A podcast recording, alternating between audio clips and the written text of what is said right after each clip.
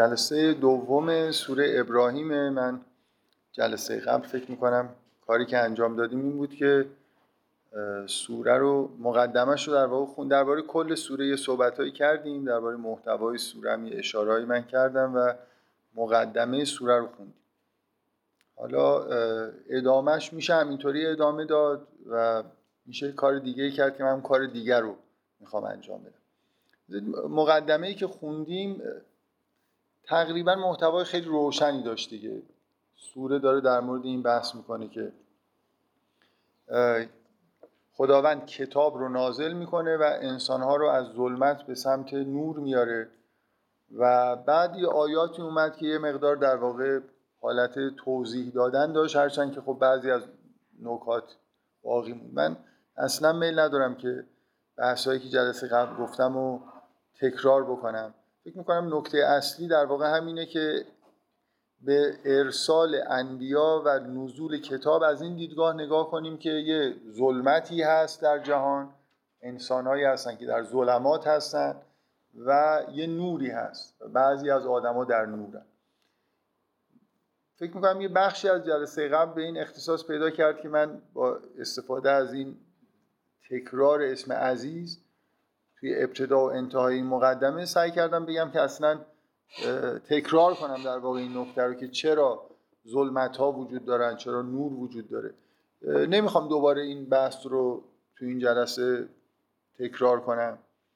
و یه چیزی که روش تاکید کردم اینه که از همین ابتدا چه وقتی که حرف از کتاب به عنوان وسیله خروج انسان ها از ظلمت به نوره چه وقتی این آیه رو میشنویم که و ما ارسلنا من رسول الا به لسان قومهی کلا تو این مقدمه روی زبان داره تاکید میشه دیگه. کتاب وقتی میشنویم یه چیزیه که اولین چیزی که آدم یادش میفته اینه که یه کلامی که به یه زبانی مثلا هست و مکتوب شده هرچند کتاب توی قرآن معنی کلی تری داره. ولی اینجا که حرف از ارسال انبیاس مخصوصا به وصف میشه اولین داستان داستان موساست واقعا به این معنا به همین کتاب قرآن به عنوان یه چیزی که از سمت خداوند اومده و به زبان بشر هست داره روش در واقع تاکید میشه.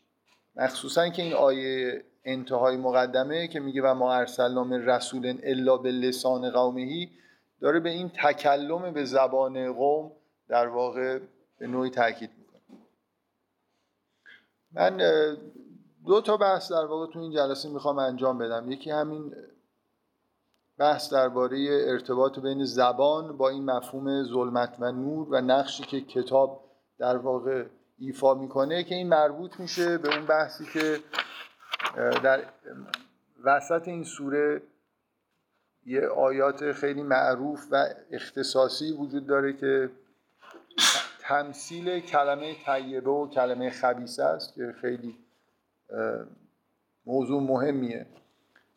تو این جلسه یکی در این مورد می‌خوام بحث بکنم و یکی هم این که این داستان انبیا که تو این سوره اومده رو یه در واقع مروری بکنم بذارید از دومی شروع بکنیم که فکر می‌کنم اینجوری سرراستره.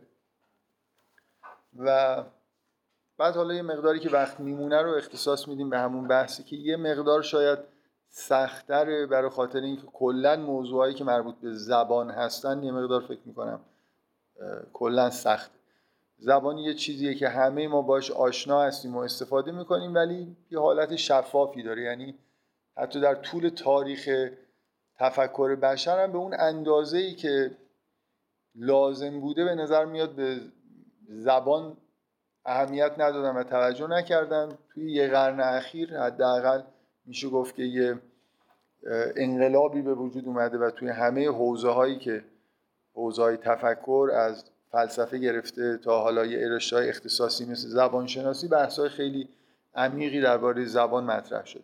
قبلا توی تاریخ فرهنگی بشر خیلی بحثا در مورد زبان جست و گریخته است. خب بیایم این مسئله تاریخ انبیا رو. ببینید یه مقدمه میاد که از یه دیدگاه خاصی به ارسال انبیا و نزول کتاب داره نگاه می‌کنه. به نظر میاد مسئله خروج مردم از ظلمت به نور. این آیه اول که میگه کتاب انزلناه الیک لتخرج الناس من از ظلمات الی نور مثل اینکه داره میگه که هدف آمدن کتاب اینه دیگه. حداقل نگاهی که توی این سوره هست تاکید روی این مسئله است که آدم ها می‌تونن در ظلمت باشن و این کتاب در واقع هدایتگر مردم از سمت از ظلمات به سمت نور. خب بلافاصله وقتی این حرفو می‌زنه این سوره میره سراغ اینکه یه بخشی از تاریخ انبیا رو در واقع مرور کنه. اولین پیغمبری که سراغش میریم تو این سوره حضرت موساست که به تعبیری اولین کتاب رو آورده دیگه. اگه اگه کتاب رو به معنای خیلی در واقع جامع در نظر بگیریم مثلا فرض کنید در قرآن حرف از صحف ابراهیم و موسی هست. در مورد ابراهیم حرف از صحف هست. در مورد حضرت نوح بالاخره یه شرعی به حضرت نوح نسبت داده میشه.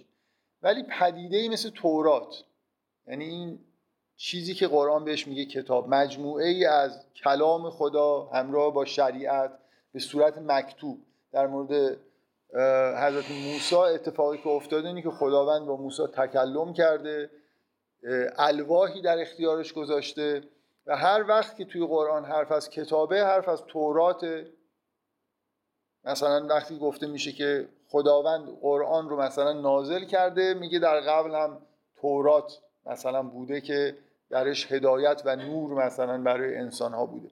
مخصوصا این تعبیر این که در تورات نور بوده در قرآن اومده که با این چیزی که اینجا در واقع داریم می‌خونیم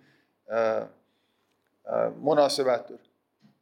به هر حال کتاب به معنای واقعی کلمه اونجوری که در قرآن مد نظره اونجوری که قرآن کتابه کتاب اولین کتاب نازل شده تورات. بقیه انبیا به اون معنا کتاب ندارن. یه کتاب چیز مدونی که از سمت خداوند اومده باشه و حاوی شر باشه. در مورد حضرت ابراهیم واژه صحف به کار رفته نه واژه کتاب. بنابراین مناسبت داره دیگه که شما اولین قدمی که برمیدارید وقتی که این کلیات گفته میشه بریم سراغ صاحب کتاب اول. حالا این بحث که من قبلا یه اشارهایی بهش کردم اینکه آیا انجیل به این معنا کتاب هست یا نیست؟ آیا بعد از تورات مثلا کتاب قرآن قرار داره یا اون وسط مثلا انجیل رو هم یه جوری باید به عنوان کتاب در نظر بگیریم. لازم نیست الان در موردش بحث بکنم ولی به هر حال یه ابهامی اینجا وجود داره دیگه. انجیل اصولا یه کتاب گم شده است. این تو قرآن حرف از انجیل زده میشه. انجیل یعنی چی؟ همونی که الان مکتوب شده توسط مثلا هواریون همون انجیله؟ یا یه کتابی بوده وحی به حضرت عیسی می‌شده که گم شده؟ فکر می‌کنم این بحث مهمیه که حالا جاش اینجا نیست. به هر حال حداقل چیزی که ما به طور قطع می‌دونیم اینه که به معنای واقعی کلمه اولین کتابی که نازل شده کتاب توراته که به حضرت موسی نازل شده بنابراین اگه کتاب میاد مردم از نور به از ظلمات به سمت نور می‌بره مثالش در حضرت موسی که الان در واقع داریم میگیم.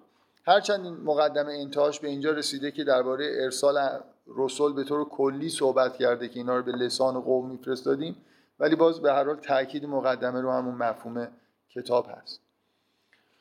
خب ادامه در واقع سوره اینجوریه که اول یه ذکری از حضرت موسی میشه یه نکاتی در مورد داستان موسی که اختصاصی در واقع همین سوره هم هست. جای دیگه بعضی از این چیزهایی که اینجا گفته میشه هیچ جای دیگه نیومده. این نکات در مورد حضرت موسی گفته میشه. بعد برمیگردیم به عقب. درباره حضرت نوح عاد و سمود و ارتباطشون با قومشون. یه پاراگرافی در واقع می‌خونیم.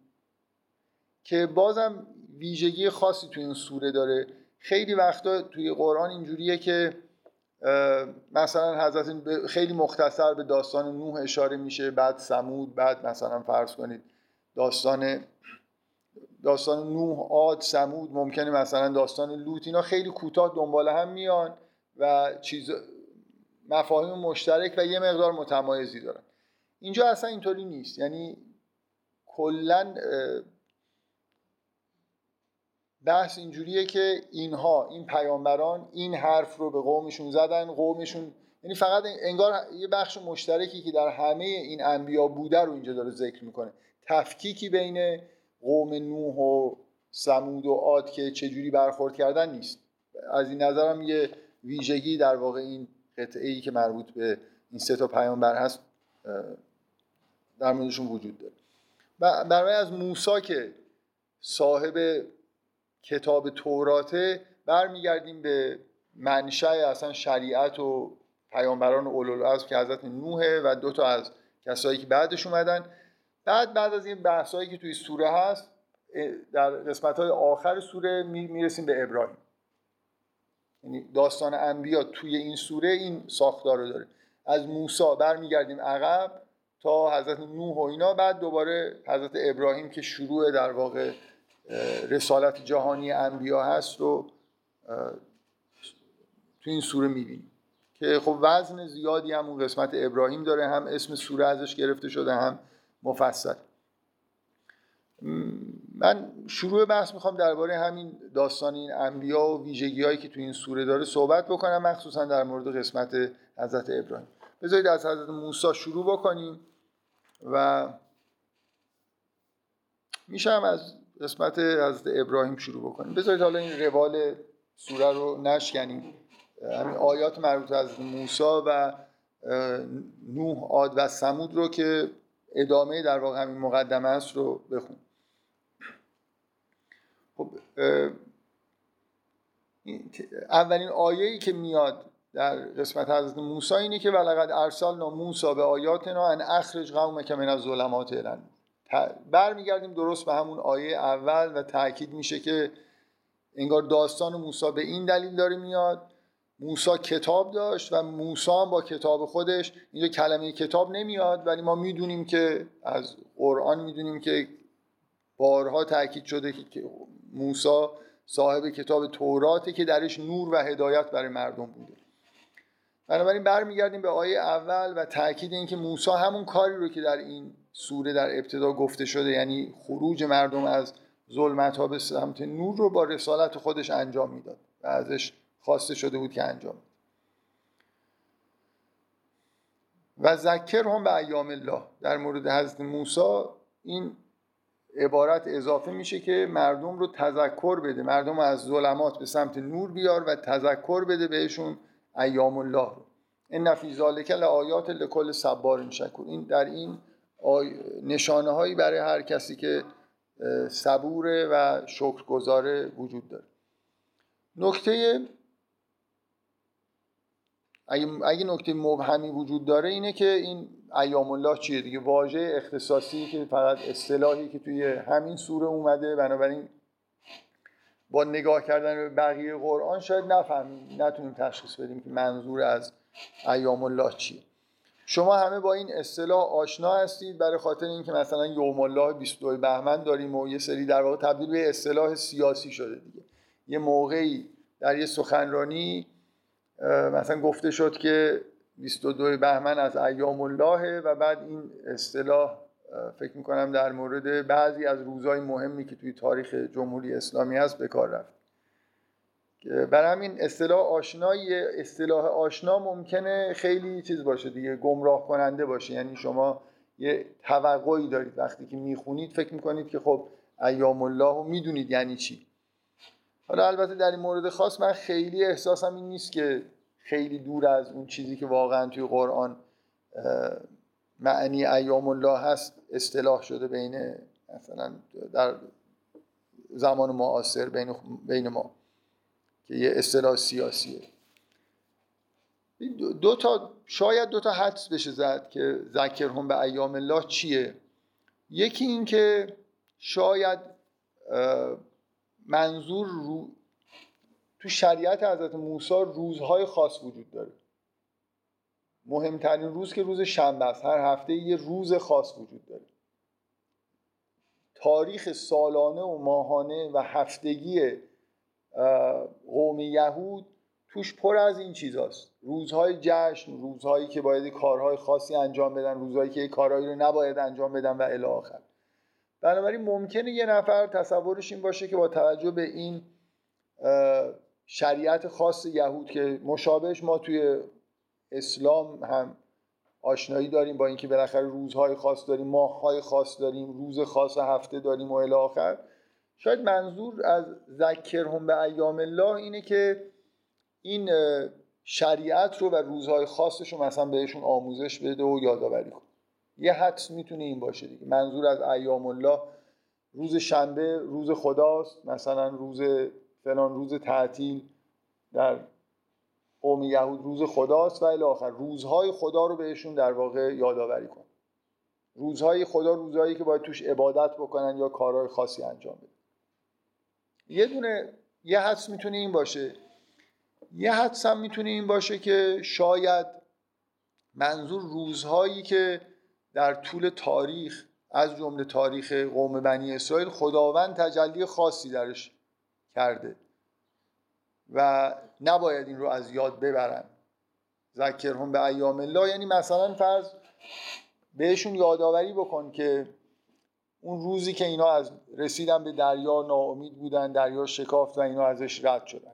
این این روزها روزی که مثلا طوفان آمد و حضرت نوح و یارانش نجات پیدا کردن و کسانی که همراه بر علیه حضرت نوح بودن و ایمان نیاورده بودن توی طوفان غرق شدن و الی در تاریخ روزهای خاصی وجود داره که روزهای تجلی قدرت خدا و غلبه خداونده و روزهایی که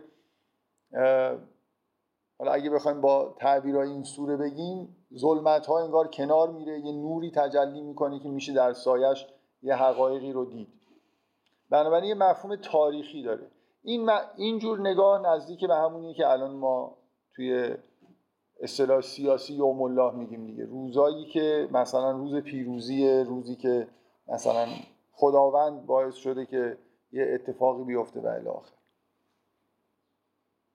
هر دو تا تعبیر به نظر می‌رسه که تا حدود زیادی منطقی هستن. یعنی میشه تصور کرد که از وظایف حضرت موسی آموزش اون گاه شمار عبادت و ارتباط با خدا جز شریعته به مردمه. ازش خواسته شده که این کارو بکنه. و در این حال میشه این رو هم تصور کرد که به حضرت موسی با توجه به اینکه مخصوصا در زمان خود حضرت موسی روزهای تجلی خداوند تجلی خاص خداوند وفور وجود داشته اینکه حضرت موسی وظیفه داده شده باشه که به قومش مرتبا این روزها رو یادآوری بکنه. تلفیق این دوتا ایدم تا حدودی میشه وجود داشته باشه. اونم به این دلیلی که خیلی از روزهای عبادت شرعی قوم یهود مربوط به همون روزهای خاصیه که مثل مثلا روز عبور از دریای نیل روزی که مثلا فرض کن اون معجزه اتفاق افتاد که نخست های مصری مثلا مردن و الی آخر. بنابراین اگه اینجوری نگاه در همون روزهایی که به تعبیر دوم ایام الله هست قوم یهود یادآوری بهشون میشه توسط عبادت ها و مراسم خاصی که هنوزم دارن انجام میدن. مثلا پسوور یه روزیه که اینا همچنان دارن یادآوریش می‌کنن دیگه. شبیه همین سنت توی مثلا فرض کنید شیعه وجود داره توی مسلمان ها وجود داره. روزهای خاصی که اتفاق خاص در شیعه حالا در ایران مثلا روزهای خاص شاید بیشتر روزی روزهایی که فاجعه هایی توش اتفاق افتاده. در مسیحیت یه مقدار برعکس. روز میلاد حضرت مسیح روزی که بیشتر حالت انگار روزهایی که اتفاقای خوبی توش افتاده مدام یادآوری میشه. حالا می‌خوام بگم بالاخره این سنت که یه ایام الله به معنای دوم باعث بشه که در آینده اون روز روز مقدسی بشه و توش اعمال خاص عبادی انجام بشه این چیزی که در همه ادیان به نظر می‌رسه به صورت سنت وجود داره. بنابراین این دوتا تعبیر خیلی از هم دیگه دور نیستن. ولی اگه بخواد یکیشو انتخاب بکنید شاید تعبیر دوم تعبیر مناسب تری باشه. به دلیل ادامه این عبارت هایی که توی این سوره هست. یعنی وقتی میگه و هم به ایام الله آیه بعدی اینه که و از قال موسی کرو نعمت الله علیکم. واقعا آدم انتظار داره که گفت که فذکر هم به ایام الله. حالا میگه که ذکر این نعمت رو بکن. آدم گوشش تیز میشه که انتظار داره یه چیزی شبیه ایام الله بشنوه دیگه. میگه نعمت الله علیکم از انجاکم من آل فرعون یسومونکم سوء العذاب. یعنی این یادآوری این که شما تحت سلطه فرعون بودید و یه روزی واقعا یه روزی خداوند شما رو نجات داد. هرچند کلمه یوم تو این عبارت دوم نیومده. ولی ولی اگه بخوایم بگی از روی خود سوره قضاوت بکنیم که کدومش نزدیکتره شاید تعبیر دوم به دلیل این ادامه مناسب تر باشه. ایام الله روزهایی هستن که خداوند تجلی کرده. مثلا حتما از ایام الله روزی که پای کوه تور از مردم یهود یه عهدی گرفته شده. حتما از ایام الله روزیه که از دریای نیل عبور کردن و الی آخر. اینجا چون گفته میشه که این عبارت ذکر حضرت موسی به قوم خودش گفت اذکروا نعمت الله علیکم از انجاکم من آل فرعون یسومونکم سوء العذاب و یذبحون ابناءکم و یستحیون نساءکم. به نظر میاد شاید تعبیر دوم مناسب تر هرچند که من سعی کردم بگم که دو تا تعبیر با هم دیگه هم خیلی منافات نداره. برحالی از مواردیه که من با تعبیرهای سیاسی روز مخالفت نمی کنم اگه کسی فکر می‌کنه من همیشه هر حرف سیاسی بزنم حتما یه جوری به دلیل مخالفت با یه چیز موجوده اینطوری نیست. نمونهش این که اینجا فکر می‌کنم تعبیر دوم که به تعبیر سیاسی امروزه ما نزدیکتره تعبیر بهتری حتی شاید باشه. و فی ذالکم بلا من ربکم عظیم. بنابراین چیزی که موسی به قوم خودش می‌بینیم داره یادآوری می‌کنه یه ماجرای تاریخیه. اسارت در دست فرعون و بعد نجات پیدا کردن از دست فرعون با اراده خداوند. و استعذن ربکم لئن شکرتم لازیدن نکم و کفرتم ان عذابی لشدید.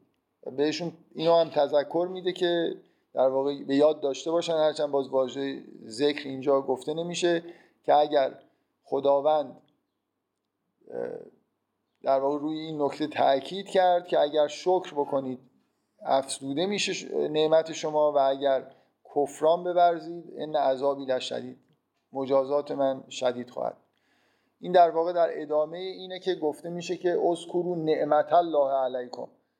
داره ذکر این نجات پیدا کردن از دست فرعون که این طور شما رو عذاب می‌کرد نعمت خیلی بزرگیه که خداوند در واقع این نعمت رو به شما داده و بعد به شما گفته شده که اگر این نعمت رو شکر گذار این نعمت باشید لعزیدن نکن ولی این کفرتم این عذابی نشد و قال موسی این تکفروا انتم و من فی الارض جمیعا فان الله لغنی حمید. و موسی گفت که اگر همه شما و هر کسی که در زمین هست همتون کافر بشید. فان الله لغنی حمید. خداوند غنی و حمیده. این واژه حمید توی ابتدای آیه اول سوره به عنوان صفت خداوند اومده.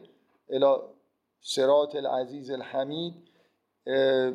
خداوند بینیاز از حمد انسان هاست برای خاطر اینکه مورد ستایش قرار می‌گیره به اندازه کافی. و این من هرچند خیلی غیر منطقیه ولی بارها از یه آدمایی شنیدم که مثلا خداوند چه نیازی نمی‌دونم به نماز ما داره خداوند چه نیازی به ستایش ما داره.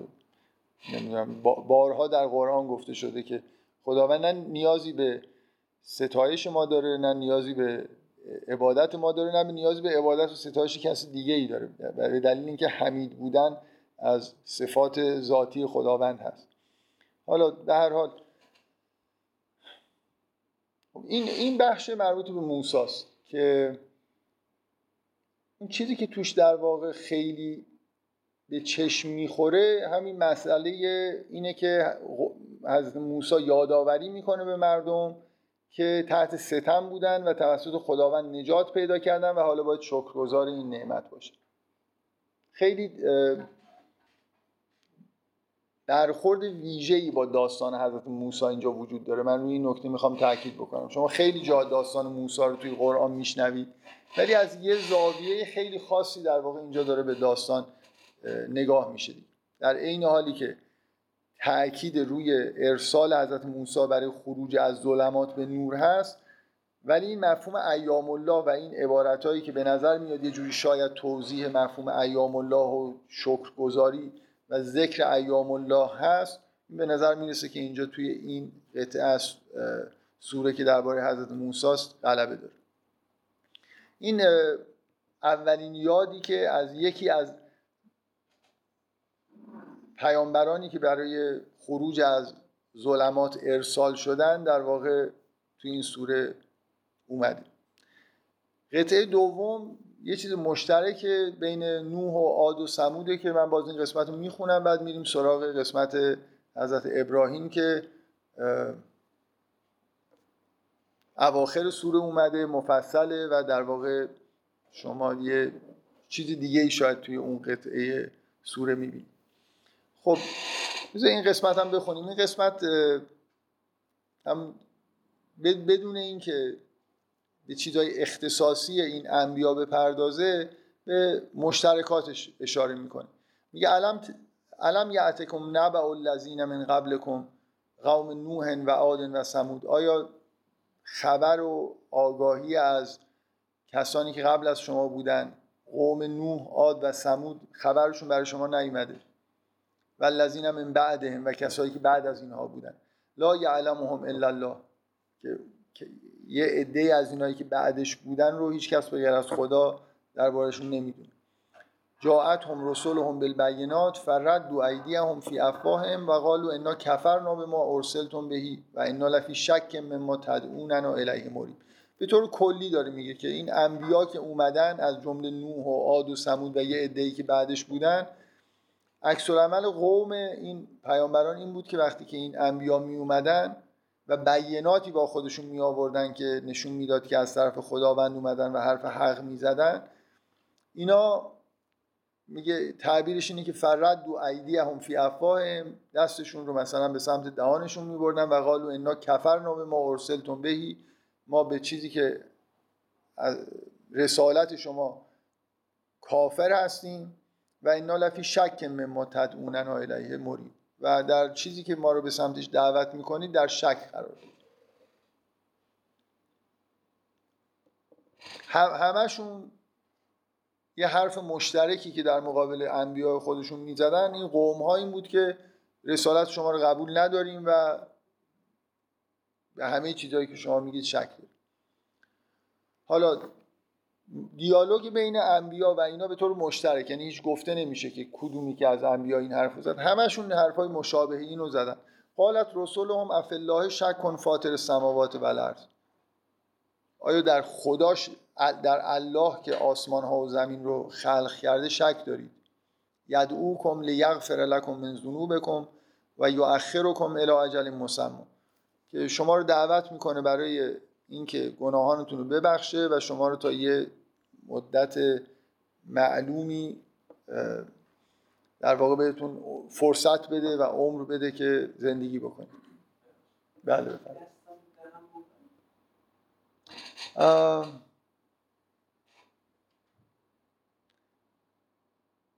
اینکه رد و ایدی هم فی افواههم مثلا یه جوری انگار حالت تعجب گرفتن و انکار گرفتن. به نظرم از فهوای کلام برمیاد که معنیش اینه دیگه. ولی چرا این اصطلاح؟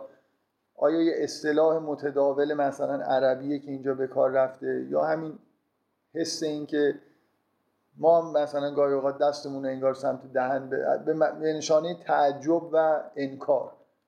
یه همچین چیزیه دیگه. چون خیلی به محتوای سوره و آیه و اینا رفت نداشت. منم بحث خاصی در موردش نکردم.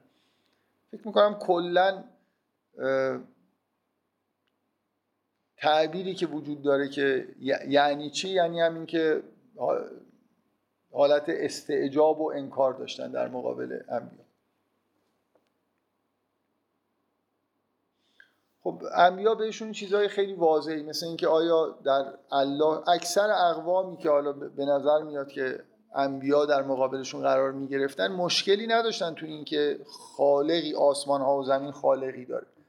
مشکل همیشه این بود که چیزهای دیگه به غیر از الله هم وجود داره که خدایان اختصاصی این اقوام هستن. یعنی شرک همیشه یه رنگ و بوی خدایان محلی و کسایی که اینا باشون سر کار دارن از اینا حمایت می‌کنه. یا مثلا بعضی از عناصر طبیعت تحت فرمان یه نیروهای خاصی هست که اینا باید بهش احترام بذارن و پرستش بکنن. کلا این سوالی که پیامبران به طور مشترک این حرف رو زدن از طرف اونا جواب منفی نمی گرفت افالله شک کن فاطر السماوات و الارض به نظر میاد که اکثرا مثل قوم خود پیغمبر که گفته میشه که یه جایی تو قرآن می‌خونید که مثلا ازشون بپرس که آیا خدایی که خالق آسمان ها و زمین هست این رو مثلا قبول دارید؟ میگه که آره میگن که ما قبول داریم. یعنی اینجوری نیست که جواب این سوال ابهامی توش وجود داشته باشه. برای همین این سوال اینجا اومده بدون اینکه جواب اونا رو بشنوه در مورد این سوال خاص. قبول داشتن که خالقی هست که آسمان ها و زمین رو خلق کرده ولی در تدبیر امر تصورشون این بود که دیگه اون الله نیست که جهان رو داره اداره می‌کنه. هر قسمتی از دنیا از جمله مقدرات مثلا این قوم به یه خدایان خاصی ممکنه مربوط باشه به یه نیروهای خاصی در طبیعت یا حتی تو حالت مبتزلترش انسان ها مثلا فرعون یا یه حاکمی که در قید حیات یا از دنیا رفته خدای اختصاصی یه قوم ممکنه باشه که مقدراتش دست اونه. یعنی این انسان پرستی دیگه فکر می‌کنم اون نازل ترین نوع چون بت پرستی خیلی وقتا خود بت که به معنای واقعی کلمه اون سنگ پرستیده نمی‌شد. نمادی بود مثلا از یه نیروی طبیعی از یه چیز نادیدنی.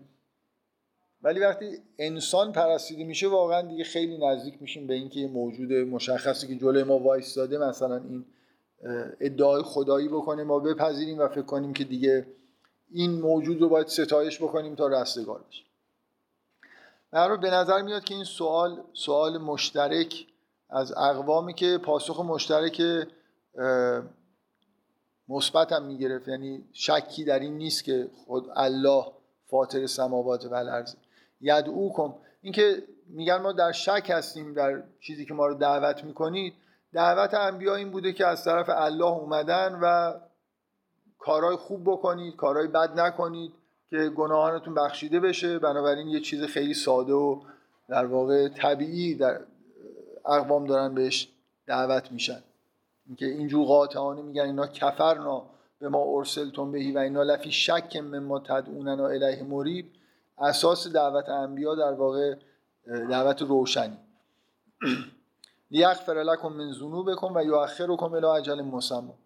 جوابشون اینه که قالو ان انتم الا بشر مثلنا تريدون ان تصدونا اما کان یعبد آباؤنا فاتونا به سلطان مبین.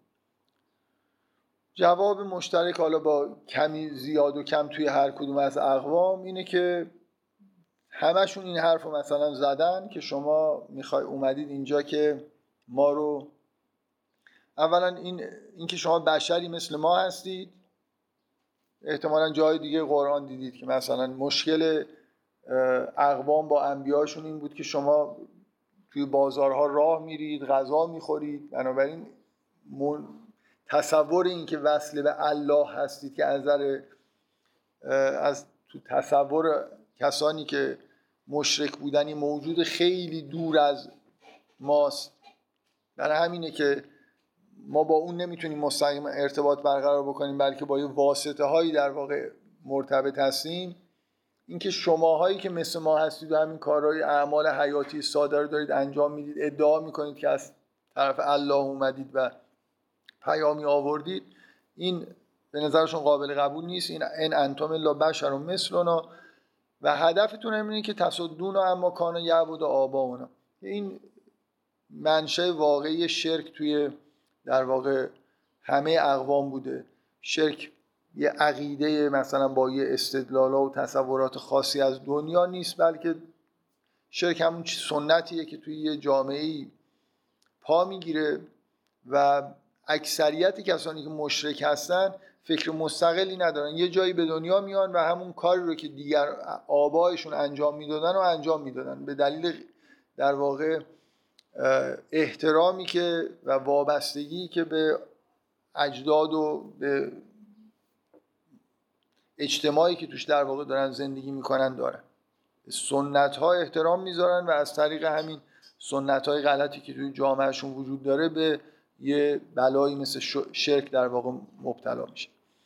توی صحبت همه اقوام شما اینو می‌بینید که عامل اصلی در واقع گرایششون و اصرارشون روی شرک تبعیت از اجدادشونه از آبائشون اینجا هم سراحتا میگن که شما اومدید قصدتون اینه که ما رو از اون چیزی که آبای ما عبادت می‌کردن دور بکنید فعتونا به سلطان مبین. ما رو به یه حجت آشکاری مثلا برای ما بیارید.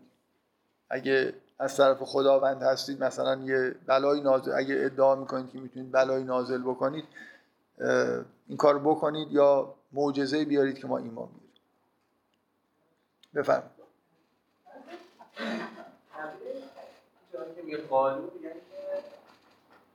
زمان حال یعنی که آگاهانه شده اون چیزی که ناخودآگاه انجام میشه نه که واقعا گفتن ببین وقتی که گفته میشه که گفتن واقعا شما که تصورتون این نیست که الان تمام این اقوام در مقابل همه پیغمبراشون عین این جمله رو گفتن. حالا می‌تونید بگید زبان حاله یا اونقدر چیز مشابهی گفتن که میشه گفت که این محتوا وجود داشته دیگه. یه بار اینی که در مورد قوم نوح و یه مکالمه ای با مردم قوم خودش یه چیزی توی قرآن می‌خونی خب تصور طبیعی اینه که واقعا این دیالوگ وجود داشته. ولی وقتی گفته میشه که مثلا انبیا آمدن این چنین گفتن و این چنین جواب شنیدن یعنی محتوای کلام این بوده. اینکه اصلا پیامبران این عبارت رو نگفتن هیچ چیز شبیهش هم نگفتن اونام تو دلشون بوده خیلی یه حتی ممکنه شما بگید یه نفر یه جایی این حرف زده. ولی واکنش عمومیش اون چیزی که تو دلشون بوده همین حالا یه نفر نه جلوی پیغمبر. پیغمبر حرف رو یه جایی زده. می‌دونی منظورم چیه؟ لزومی نداره بگید که یه لحظه ای وجود داره که همه این پیغمبرها یه چیزی این شکلی گفتن و یه همچین جوابی شنیدن. مجموعه دیالوگی بین پیغمبرها و این قوم اتفاق افتاده. اینا دعوت کردن اونا انکار کردن. و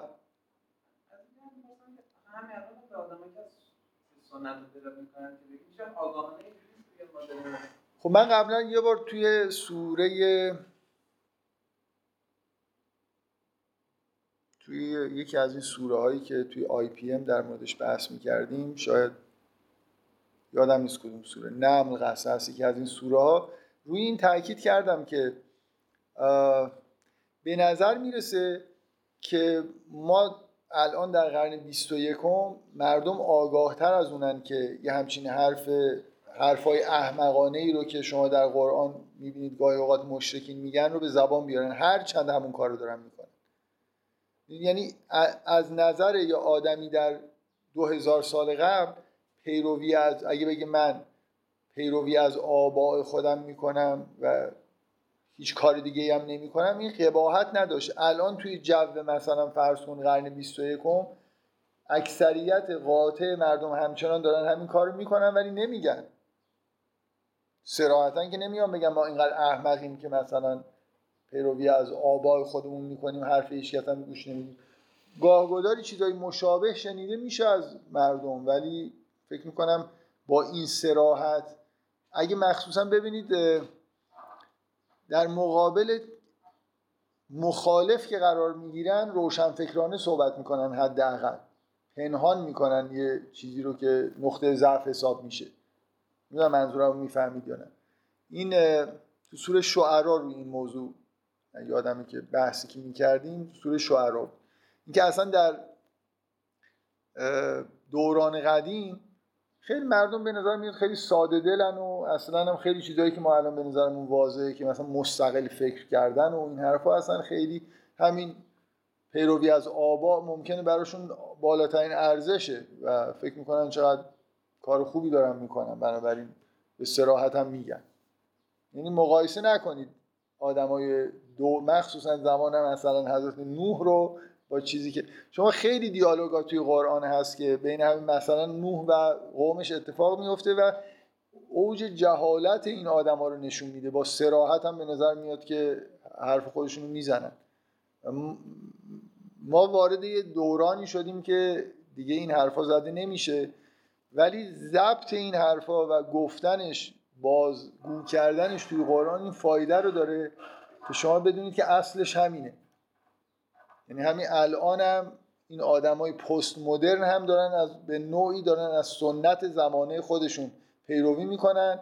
ولو اینکه این سنت خیلی پیروی ازش پیچیده شده باشه از نظر کلام به زبان نمیاد. ولی شما فکر می‌کنید یه آدمی که مثلا الان در غرب متولد میشه یا در شرق چیکار داره می‌کنه واقعا؟ یعنی از نظر روانی اکثریت قاطع مردم از همون بخش والد خودشون در واقع پیروی می‌کنن.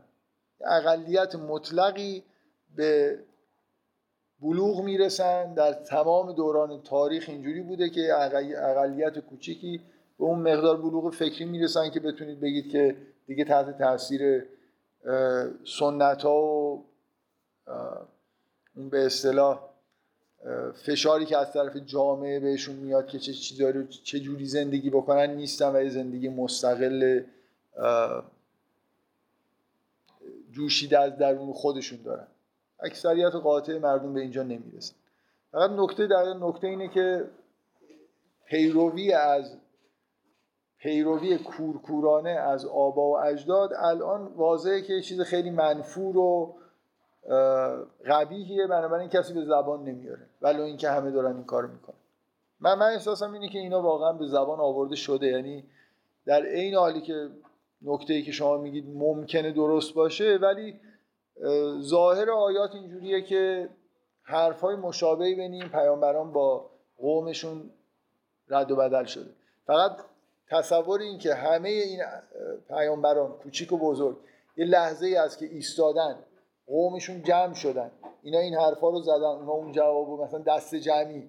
قالو هم یعنی اینکه مثلا با هم به صورت هم نوا یه چیزی گفتن. این تصور غلطی. کافیه یه نفر گفته باشه و به قول شما تو دل بقیه هم همین باشه. که این یه دیالوگ شبیه این بینشون برقرار شد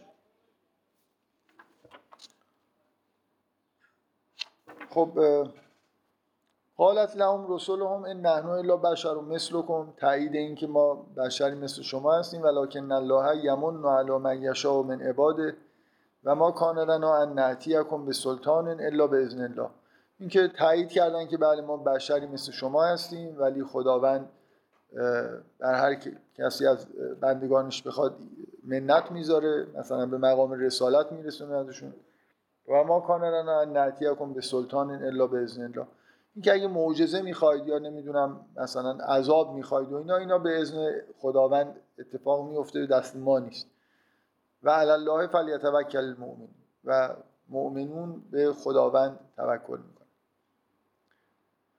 و ما لنا الا نتوکل علی الله و قد هدانا سبلنا و لنصبرن علی ما آذیتمونا و علی الله فلیتوکل المتوکلون.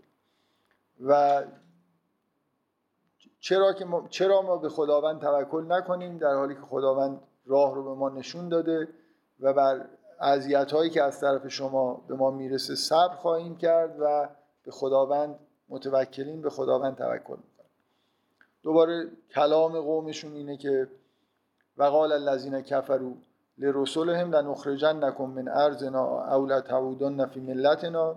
این حرفم بارها در داستانهای اختصاصی این اقوام به طور مشترک اومده واقعا. یعنی تهدیدشون می‌کردن که یا از مذهب ما پیروی بکنید و یا اینکه شما رو از اینجا حداقل اخراج می‌کنید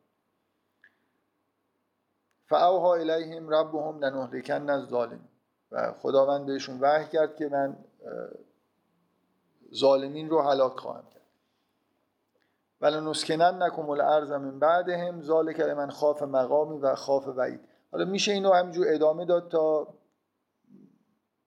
مثلا آیه 18 نمی‌دونم من به نظرم میاد که می‌تونم همینجا هم قصد بکنم که خداوند بهشون وعده داد اونا تهدید کردن که شما رو اخراج می‌کنیم و خداوند گفت که ما اینا رو هلاک می‌کنیم و شما رو در زمین مکنت میدیم. این اتفاقیه که برای تعداد زیادی از انبیایی که ذکرشون در قرآن هست افتاده. اقوامشون عذاب شدن نابود شدن و اینا نجات پیدا کردن. مثل قوم حضرت نوح همین سمود عاد اینایی که در واقع اینجا این سه قومی که اسمشون آورده شده از اقوام نابود شده هستن. که این این روال تا حضرت موسی ادامه پیدا کرده دیگه. من بارها در واقع روی این نکته توی تاریخ انبیا تاکید کردم که شما تاریخ انبیا رو می‌تونید به چند بخش تقسیم بکنید. مثلا از اول تا حضرت ابراهیم از حضرت ابراهیم تا حضرت موسی که تا حضرت ابراهیم یه جریانیه. تقریبا همش اینطوریه که انبیا انبیا قوم هستن. نه انبیا رسالت جهانی ندارن. یه پیامبرانی میان برای یه قومی. و اصلاحش یه پیامی میارن مورد قبول واقع نمیشن و معمولا ادامه کار اینه که قوم هلاک میشن و این آدم انبیا با کسایی که بهشون ایمان آوردن نجات پیدا می‌کنن نمونه مشخصش حضرت نوح و همین سمود عاد اینا هستن که اینجا اسمشون اومد. حضرت ابراهیم اولین پیامبریه که یه جوری به نظر میاد که رسالت قومی نداره رسالت جهانی داره. از طرف خداوند انتخاب میشه به عنوان یه انسان نمونه. و قرار میشه که از ذریش انگار یه جریانی در واقع در ذریش اتفاق بیفته که نمونه بارزش ظهور حضرت موسی نزول تورات و ماجرای در واقع کوچ بنی اسرائیل و تشکیل جامعه دینیه که تحت امر خداوند در واقع تشکیل شد و قرار بود که به شریعت عمل بکنن و یه قوم در واقع یه جامعه موحد بسازن که در طول تاریخ بی سابقه بوده. ما همیشه افراد موحد داشتیم ولی جوامع در واقع جوامع موحد نبود از حضرت موسی همینجور در واقع انبیا بنی اسرائیل هستن تا حضرت عیسی بعد مجددا در واقع دعوت حضرت ابراهیم و نزول کتاب در پیغمبر ما که از نسل ابراهیم ولی از سمت اسماعیل مجددا تکرار میشه به کمال می‌رسه و در واقع این ماجرای ارسال انبیا ختم میشه. توی این سوره شما یه قسمت حضرت موسی رو می‌بینید که واقعا یکی از مهمترین نقاط عطفه برمیگردید به قبل از ابراهیم که ماجرا اومدن انبیا برای اقوام یه دیالوگای مشابه اینجوری و نهایتا از بین رفتن اقوامه و نجات پیدا کردن یه عده معدودی که اونجا ایمان آوردن به پیغمبر. این چیزیه که توی این لابلای این حرفا می‌بینید. چون از اول با ذهنیت ظلمت و نور و این حرفا در واقع اومدیم دیالوگا رو آدم یه خورده اینجوری ناخداگاه می‌خونه دیگه. اینکه اونا در تاریکی قرار دارن انبیا حرفای روشن و خیلی واضحی می‌زنن و اونا یه حرفای کاملا در هم و بر هم می‌زنن که شما می‌تونید بگید که اینا مثال در ظلمت بودن و دعوت به نور از طرف انبیاست. چون از اول سوره رو اینجوری شروع کردیم که خداوند انبیا رو میفرسته به لسان قوم خودشون که مردم رو با کلام از ظلمت در واقع به سمت نور هدایت بکنن. این بخش سوره که این دیالوگا رو میشنوید نمونه اون چیزیه که از انبیا در واقع خواسته شده. با زبان قومشون برن حرفای روشن بزنن. ببین این آیه رو دقت بکنید. میگه و ما ارسلنا من رسول الا به لسان قومه یبین لهم. با همون زبان حالا نه چندان جالبی که اقوام داشتن پیامبران حرفای روشن می‌زدن. حرفایی می‌زدن که اگه شنیده می‌شد و تبعیت می‌شد مردم به نور می‌رسیدن. ولو اینکه زبانها زبانهای مناسبی نیست. من تاکیدم روی اینه که ارسال کتاب یا مثلا یه پیامبرایی مثل حضرت ابراهیم اینا خودشون زبان آورن. شما وقتی قرآن زبان ایجاد کرده در حالی که شما انتظار ندارید یه پیغمبری مثل مثلا فرض کنید حضرت هود موفق بشه در دیالوگ با مردم خودش یه جور سخن گفتن جدید رو بهشون یاد بده. واقعیت اینه که تورات و قرآن حداقل این کارو کردن. یعنی اصطلاحات جدید واجه های جدید نحوه بیان جدید چیزی که تو فرهنگ عربی تاثیر خودشو گذاشته. یعنی بالاخره قرآن یه چیزی تحت عنوان زبان قرآن ارائه می‌کنه. این مسئله این که مردم رو با زبان دعوت بکنیم به نور وقتی کتاب نازل میشه یه وجه خیلی خیلی پررنگتری پیدا می‌کنه. ولی در این دیالوگی که شما بین این پیامبران و قوم خودشون می‌بینید نمونه در واقع استفاده از زبان همون قومه برای هدایتشون. واج... ممکنه هیچ واژگان جدیدی مثلا انبیا حق نداشتن که استفاده بکنن. نمی‌دونم منظورم رو می‌فهمید یا نه. الان من مثالی که مثالی که جلسه قبل گفتم که حالت یادآوری داشت قرآن واژه تقوا رو ابداع می‌کنه. واژه ایمان رو ابداع می‌کنه. کفر رو هیچ کدوم این واژه ها هرچند کلمه وجود داره ولی به این معنایی که در قرآن به کار میره در زبان عربی استفاده نمی شدن شما همونطوری که یه شاعر می‌تونه با یه کتاب شعر زبان جدیدی در واقع بیاره اصطلاحات جدیدی بیاره. شما نمی‌تونید بگید حافظ به همون زبانی داره صحبت می‌کنه که همه شاعرای قبلش همونجوری یا مردم زمان خودش صحبت می‌کردن بالاخره یه شاعر یه تعداد واژه جدید مثلا در حافظ واژه رند نمی‌دونم بعضی از این واژگانی که توی حافظ هست مثل چه می‌دونم مغبچه حالا صد تا چیز میشه گفت. ممکنه حتی سابقه دارن. یعنی شما بگید مثلا خاجوی کرمانی هم از این اصطلاح استفاده کرده. ولی بالاخره می‌تونید بگید که در حافظ معنای خاص خودشو داره. که یه تفاوتهایی ممکنه با اصطلاحات مشابه در بقیه داشته باشه. قرآن خیلی خیلی فراتر از این این کار رو انجام داده. یه مجموعه عظیمی از واجه های مخصوصا واجه که از نظر اخلاقی و دینی اختصاصی هستن تولید کرده. نوع کلام جدید. انبیاء قبل این کار رو نمی‌کردن. به زبان قوم از زبان قوم استفاده می‌کردن ولی سعی می‌کردن که حرفای روشن بزنن تبیین بکنن. این چیزیه که تو این دیالوگا ما می‌بینیم دیگه. شما یه مجموعه حرفای خیلی واضح از طرف انبیا میشنوید آیا در خدا الله شک هست؟ خداوند می‌خواد اینطوری بکنه. اونا هم یه سری حرفایی می‌زنن که در ظلمت چیزی ظلمتی فراتر از این که یه نفر بگه که من از آبای خودم پیروی می‌کنم مثلا. کسی که میگه من از آبای خودم پیروی می‌کنم یعنی کاری به حق و باطل ندارم دیگه. به نور رسیدن یعنی اینکه حقیقت, حقیقت رو دیدن. اگه من سراحتا بگم که من کاری ندارم حرف تو درسته یا غلطه. من نیت کردم که اون چیزی رو که کارهایی که پدر پدران ما می‌کردن همون کارا رو بکنم. این مثل اینه که من در ظلمتم. اصلا نورم حالیم نیست. یعنی نمی‌فهمم. حق و باطل نمی‌فهمم. یه چیز دیگه ای برای من ملاکه. بالاخره شما نمی‌تونید این سوره رو بخونید و این دیالوگ رو اینجوری نگاه نکنید. یعنی اون مقدمه نگاه آدم رو به این دیالوگ اینجوری می‌کنه. مثال سخن گفتن با یه قوم با زبان مشترک ولی این طرف حرفای کاملا نورانی می‌زنن حرفای حق و روشن می‌زنن در حالی که اون بر حرفایی می‌زنن که نمونه در واقع گیر کردن توی تاریکی. همه حرفایی که می‌زنن. برای اینکه هیچ شما در حرف قوم هیچ نشانه ای از حساسیت نسبت به حق و باطل نمی‌بینید دیگه.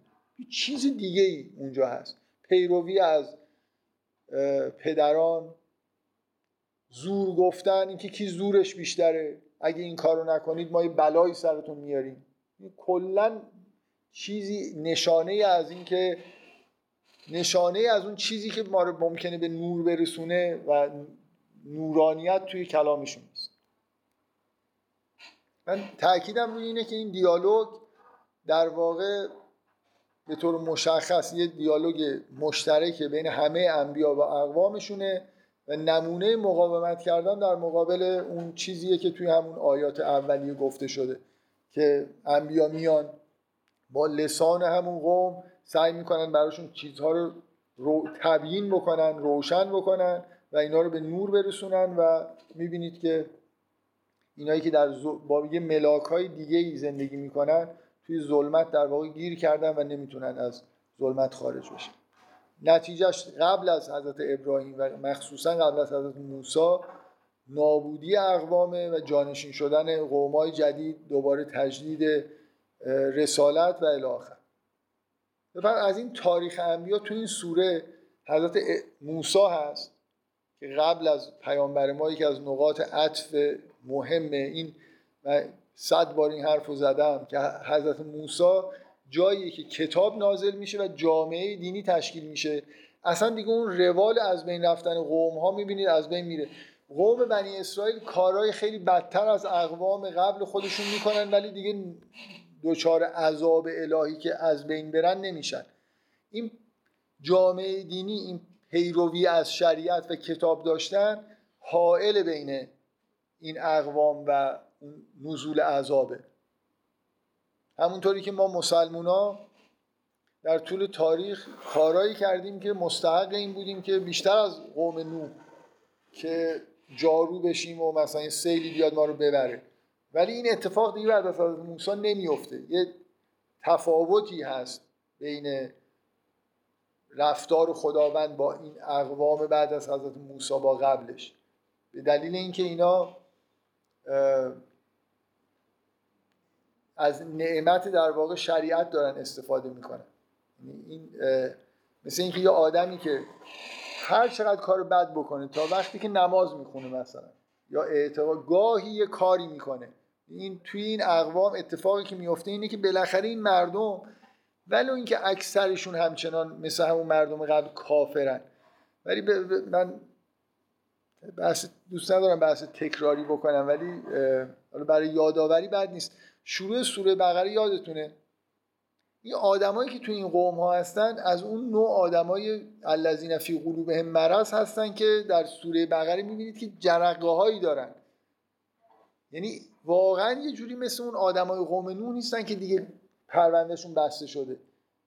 سراحتا در قرآن میگه که این آدمایی که توی این فضای الذین فی قلوبهم مرض در واقع هستن سالی یکی دو بار نزدیک میشن به اینکه توبه بکنن متحول بشن. جامعه دینی این پیروی از شریعت ولو به ظاهر. یه حسنی داره. این آدما در معرض یه هدایتی قرار گرفتن. بنابراین امکان توبه کردنشون هست. خداوند سراحتا میگه که اینا رو سالی یکی دو بار آزمایش می‌کنیم که توبه بکنن. بنابراین شانس دارن. اینه که این چیزیه که حائل میشه که عذاب بهشون در واقع نازل نشه. یعنی قوم یهود هر چقدرم که مثلا فرض کنید آدمای بدی شدن در طول تاریخ خودشون در یه مقاطعی بت پرست شدن سراحتا اصلا بعل پرست شدن ولی بعضی از این آین های شریعت خودشون رو اجرا می‌کردن. این آیه سراحتا تو قرآن چند بار ذکر شده که خدا عذاب نازل نمی‌کنه. در حالی که اینا دارن استغفار می‌کنن.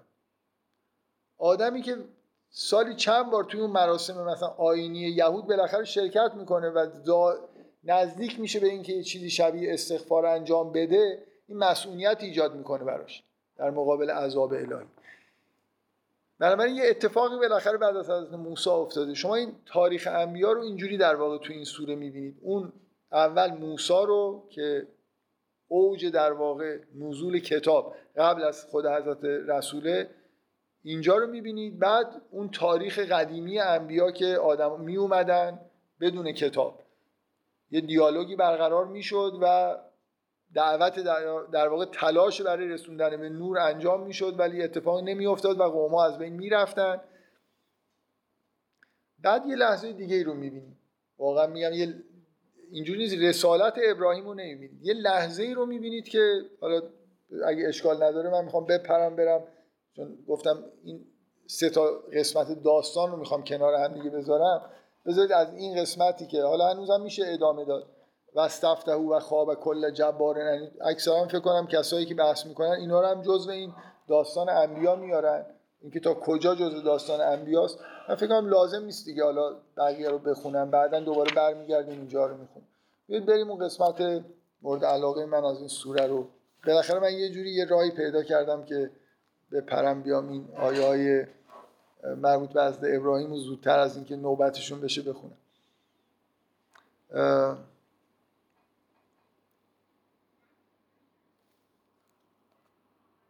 میگه آیه سی و پنجم میگه و از قال ابراهیم و رب رب اجعل هذا البلد آمنا و جنوبنی و بنی نعبد الاسنام بیاد بیار اون موقعی که از ابراهیم گفت رب اجعل هذا البلد آمنا. من میگم به یه لحظه خاصی از ابراهیم. این این قطعه از دعای حضرت ابراهیم بیشتر از اینکه داستان ابراهیم و قومش باشه در واقع اشاره به رسالت حضرت رسوله. این چیزی که انتخاب شده از زبان ابراهیم اینه که اون لحظه ای که حضرت اسماعیل رو آورده در صحرا گذاشته اینجا یه بیتی بنا کرده برای خداوند. حالا مثلا داره ترکشون می‌کنه و این دعاها رو داره می‌کنه. در واقع یه جور برگشتن به مسئله کتاب که در اول سوره گفته شد که ما کتاب رو به تو نازل کردیم. بحث این رسالته. درسته که از زبان ابراهیم یه چیزایی دارید میشنوید ولی اشاره به این رسالت انتهایی که حضرت رسول داشته و یک کتابی رو در واقع آورده. میگه و از قال ابراهیم و رب اجعل هذا البلد آمنا و جنوبنی و بنی نعبد الاسنام به یاد بیار موقعی که ابراهیم گفت که پروردگارا این شهر رو منظور همین شهری که در اطراف در واقع کعبه به وجود میاد رو امن قرار بده و من و فرزندانم رو از اینکه بتها رو بپرستیم دور نگه دار. بنابراین اولین قطعه دعا اینه که داره دعا می‌کنه که اینجا محل امن باشه که شد. یعنی در واقع این دعا به این نحو مستجاب شد که خداوند اونجا رو یه حرم امنی قرار داد دیگه. هنوزم که هنوزه جزء آین های مربوط به حج تو اون محل اینه که اونجا یه جای امنیه که هیچ آسیبی به هیچ موجود زنده ای نباید برسه. مسلمونا که در واقع پیروان حضرت ابراهیم هستن حد اکثر تلاششون رو برای امنیت اونجا باید انجام رب انهن ازللن کثیرا من الناس فمن تبعنی فانه منی. که به پروردگار از ابراهیم میگه که این بوتا اسنام عده زیادی از مردم رو گمراه کردن و کسی که کسی, کسی که از من تبعیت بکنه فانه منی و من اسانی فانک غفور رحیم در واقع یه جوری حمایت از کسایی که از آین ابراهیم پیروی می‌کنن به زب... اون چیزی که ابراهیم به زبان میاره اینی که از خداوند می‌خواد که اینها رو در واقع کسایی که از آینش تبعیت می‌کنن رو از خودش بدونه و اونایی که از تبعیت نمی‌کنن رو هم از خداوند به نوعی می‌خواد که مورد مغفرت قرار بده. این, عبارتی و من اسانی فانک غفور و رحیم معنیش همینه دیگه. شبیه دعایی که حضرت عیسی توی انتهای سوره ماعده می‌کنه وقتی که خداوند می‌پرسه آیا تو به مردم گفتی که تو و ما اصلا تو رو بپرستن؟ میگه که خدای تو می‌دونی که من نگفتم و حالا مجازات بکنی که هیچی اگه ببخشیم و انک غفور و رحمی همچین آیه از طرف یعنی در واقع جور دعوت و درخواست بخشش منتها در حدی که مجاز برای انسان از خداوند مثلا بخشش کسی رو که کار بد کرده رو بخواد با یه جور تلویحی دیگه. بالاخره اینجا هم شما اینو می‌بینید. و من نمیگه و من احسانی فانک جبارون مثلا زنتقام اگه همچین عبارتی رو بشنوید یعنی اینکه اگه کسی از من تبعیت نکرد بزن نابودش کن دیگه. کمان که حضرت نوح در مورد قوم خودش همچین دعایی کرد که بزن اینا رو مثلا نابود بکن. ولی حضرت ابراهیم با جوری دیگه اینجا داره در واقع دعا می‌کنه کسایی رو که ازش تبعیت نمی‌کنن رو به نوعی درخواست بخشش براشون داره ربنا انی اسکنت من ذریتی به واد غیر ذی زرع عند بیتک المحرم. ربنا لیقیم الصلات. میگه خدای من از ذریه خودم. چیزایی که ما در مورد حضرت ابراهیم می‌دونیم که این دعاها رو یه مقدار هیجان انگیز می‌کنه اینه که ما می‌دونیم که حضرت ابراهیم همینجوری پدر همه اقوام نشده. یه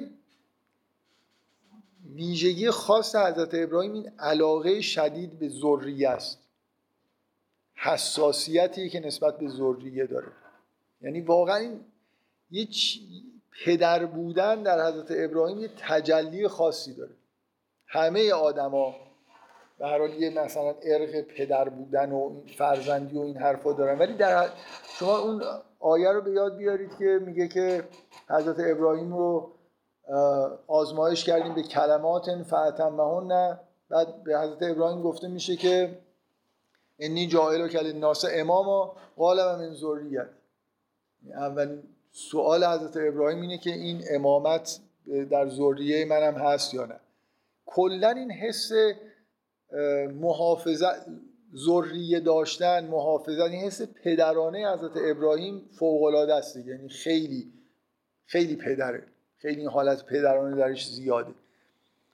این برای همین این کلا این ماجرای حضرت اسماعیل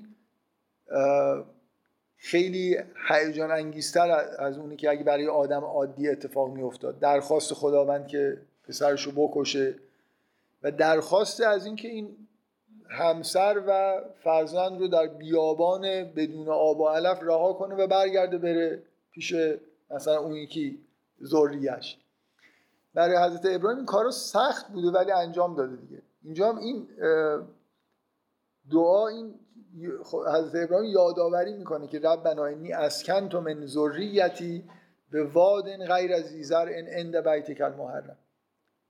اومدم اینجا این خونه رو ساختم و یه بخشی از ذریه خودم رو توی این بیابان بیاب و علف رها کردم کنار این خانه تو. رب بنا لیقیم الصلات پروردگار رو برای اینکه نماز بخونه. من نمی‌دونم واقعا چی بگم. یه،, یه چیزی در این آیات هست دیگه. یه حس عجیبی هست و اینکه این اهمیتی که نماز داره. حضرت ابراهیم اونجا یه بیتی ساخته ذریهش رو رها کرده. همه اینا ربنا لیوقی مسلات برای اینکه اینجا نماز خونده بشه. فجعل افعدتا من الناس تهوی الیهم. از, از قلب های مردم رو طوری قرار بده که به سمت این ذریه من که اینجا ساکن شدن تمایل پیدا کنن. هم من الثمرات لعلهم یشکرون.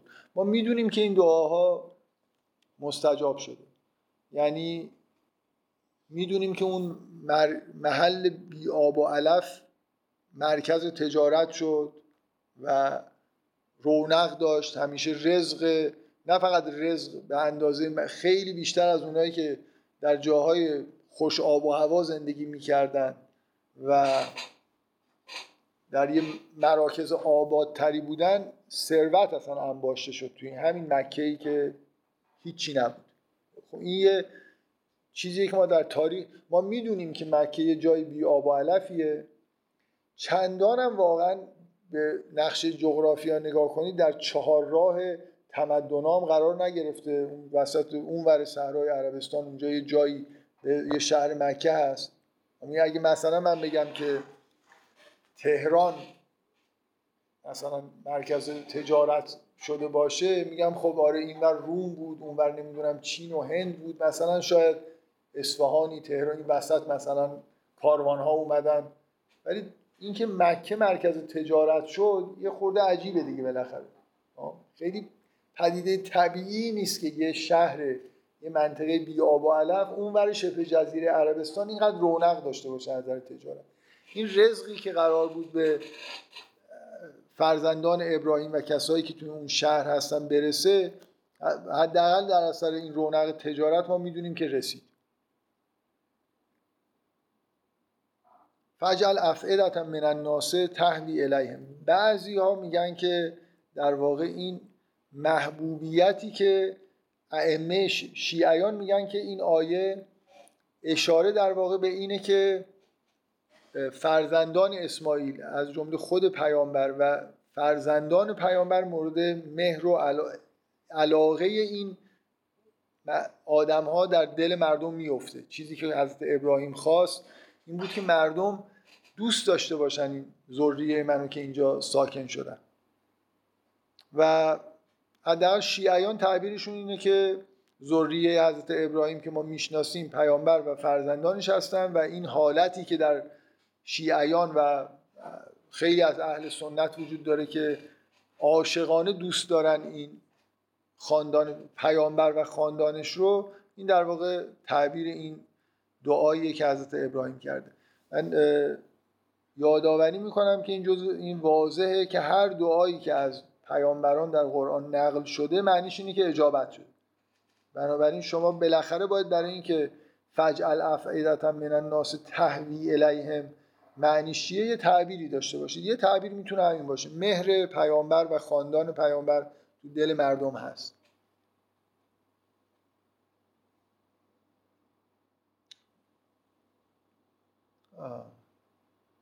ربنا انک تعلم و ما نخفی و ما نعلن.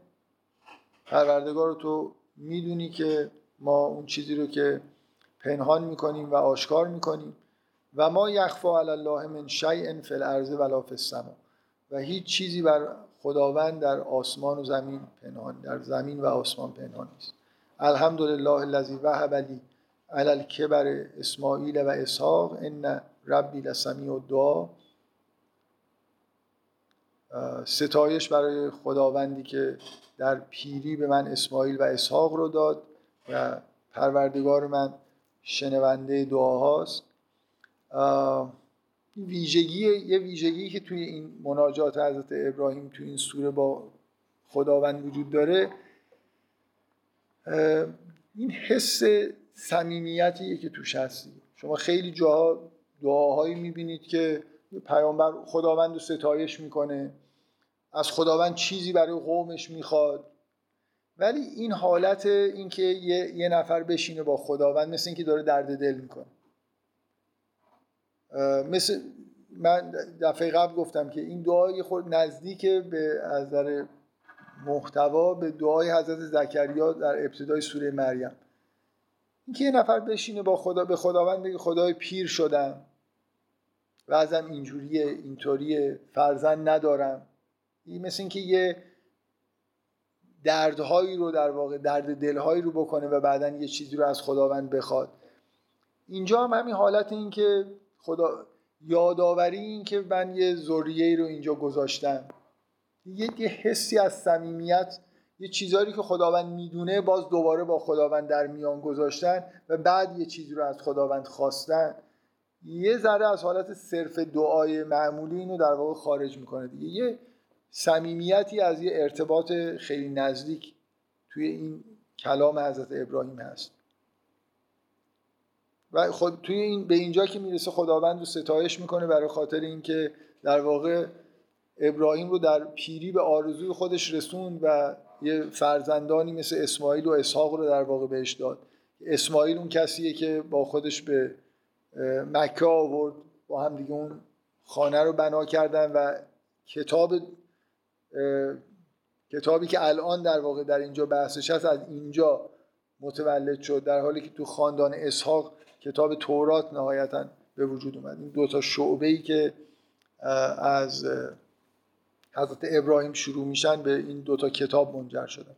و البته خود حضرت مسیح هم که ظهورش توی همون قسمت مربوط به حضرت اسحاق بود. رب اجعلنی مقیم از صلات و من ذریتی ربنا و تقبل دعا. خدای منو اقامه کننده نماز من و فرزندانم رو اقامه کننده نماز قرار بده.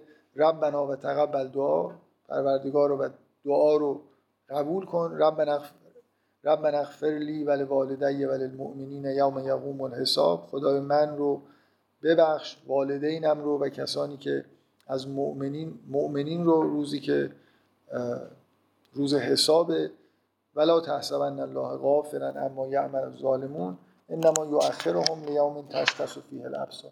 این دعای حضرت ابراهیم قسمت مربوط به حضرت ابراهیم اینجا تموم میشه. هرچند کلام حضرت ابراهیمه ولی واقعا اون چیزی که توی این دعا مهمه یادآوری اینه که چطور زمینه نزول این کتاب آخر در واقع فراهم شده.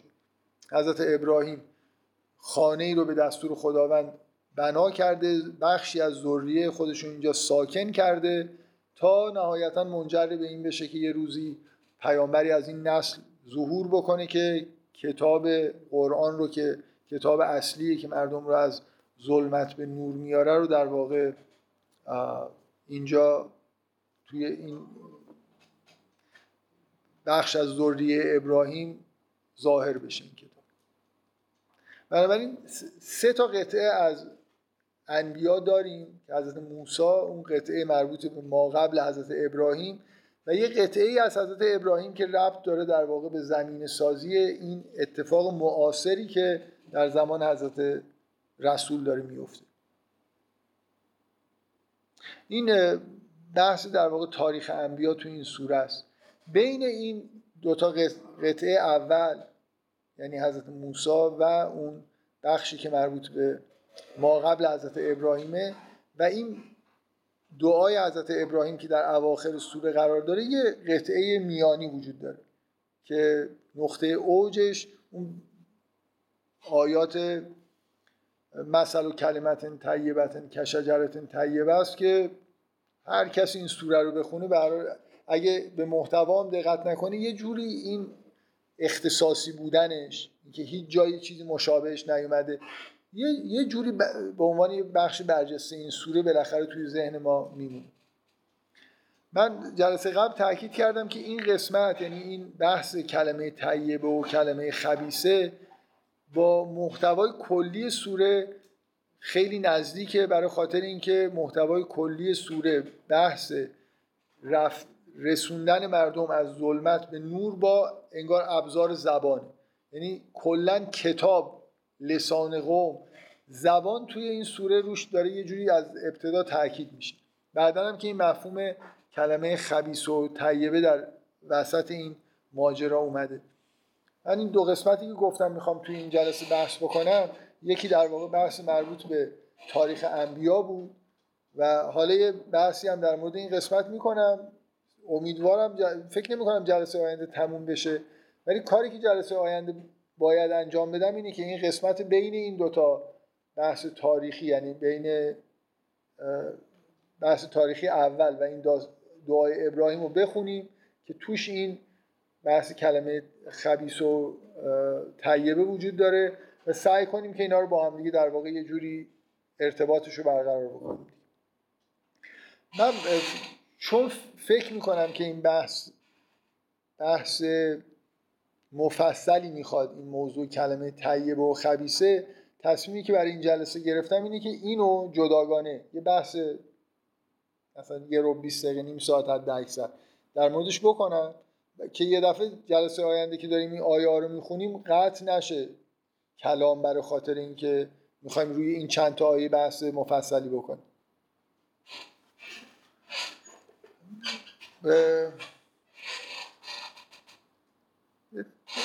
شاید قبل از اینکه بیام شروع بکنم سوره رو یا حتی تو جلسه گذشته تصورم بود که خیلی مفصل تر از اونی که قبلا حتی گفتم در مورد این اصطلاح کلمه خبیس و طیبه صحبت بکنم. و واقعیت اینه که پشیمون شدم برای خاطر اینکه حس می‌کنم که اولا نسبتا فکر می‌کنم مفصل بحث کردم. دوباره همه اون حرفا رو تکرار کردن شاید خوب نباشه. بعدم یه خورده ساده سازی بحث سخته. یعنی به نظرم میاد بالاخره بحث یه ذره بیش از اندازه که توی این جلسات مربوط به سوره ها متداول جنبه فلسفی داره که بخوایم خیلی واردش بشیم. اینی که نهایتا تصمیمم برای این جلسه این شد که خیلی مختصر سعی کنم بگم که این مفهوم کلمه چیه کلمه خبیس و طیبه چیه. و سعی کنم در همین حد نگهش دارم و سوره رو که داریم جنبندی می‌کنیم فقط نیازم برای جنبندی سوره رو در واقع جوری رفت کرده باشم. فقط ارجاعتون میدم به بحثایی که قبلا شده دیگه. ما در مورد این موضوع توی جلساتی که مربوط به آفرینش بود فکر می‌کنم مفصلا صحبت کرد برای خاطر اینکه اونجا به این آیه که رسیدیم که توی سوره بقره تو داستان حضرت آدم و داستان آفرینش هست که فتلقا آدم و من ربهی کلمات فتاب علی اینکه توبه حضرت ابراهیم با تلقی کلمات انجام شد. به این مناسبت اونجا که خیلی بحثای زبانی چیز داشت به اصطلاح من خودم رو خیلی آزاد گذاشتم که هرچی در مورد زبان فکر می‌کنم لازمه بگم. اونجا درباره این مفهوم کلمه به اندازه کافی صحبت کردم فکر می‌کنم. یه ذره تکرار کردن شاید بیش از اندازه این جلسات طولانی بکنه و خیلی با سبک و سیاق این جلسات هم سازگار نیست. نکته ای که در مورد واژه کلمه وجود واژه کلمه تو قرآن واژه پیچیده ایه برای اینکه از یه طرف مثلا حضرت مسیح یعنی شما به استعمال واژه کلمه تو قرآن نگاه کنید متوجه میشید که خیلی راحت نیست که یه چیز مشترکی در واقع در بیارید که کلمه یعنی چی. برای اینکه حضرت مسیح کلمه خداست خود حضرت مسیح. حضرت آدم از خداوند کلماتی رو تلقی می‌کنه که منجر به توبهش میشه. شما باید یه تعبیری از کلمه داشته باشید که همه این چیزها رو در بر بگیرید. در این حال کلمه به معنای متعارف هم به کار میره. یعنی ما واژه تکلم تو قرآن داریم به معنای سخن گفتن و کلمه به معنای انگار هم این واژه هم انگار تو قرآن معنی داره. اینکه چجوری واژه و حضرت مسیح و کلماتی که خداوند به حضرت آدم القا کرده که باعث توبه و قبولی توبه شده اینا به هر حال این استعمال های یه خود پیچیده که باید سعی کنیم درست بفهمیم. من تو اون جلسات سعی کردم اینجوری توضیح بدم که ما در واقع واژگان ما به نوعی اشاره به حالتهای درونی ما می‌کنن. یعنی من اگه مثلا فرض کنید من یه تصور یه چیزی در ذهن خودم در درون خودم دارم که براش یه واژه خلق می‌کنم. ساده ترین چیزش اینه که من یه چیزی رو می‌بینم یه شیعی رو مثل اینکه یه تصویر ذهنی می‌سازم بعد براش یه یعنی مستقیما واژه به یه چیزی در بیرون اشاره نمی‌کنه. یه چیزهایی از بیرون در درون ذهن من برای من متجلی میشه من بهش با یه واژه اشاره می‌کنم.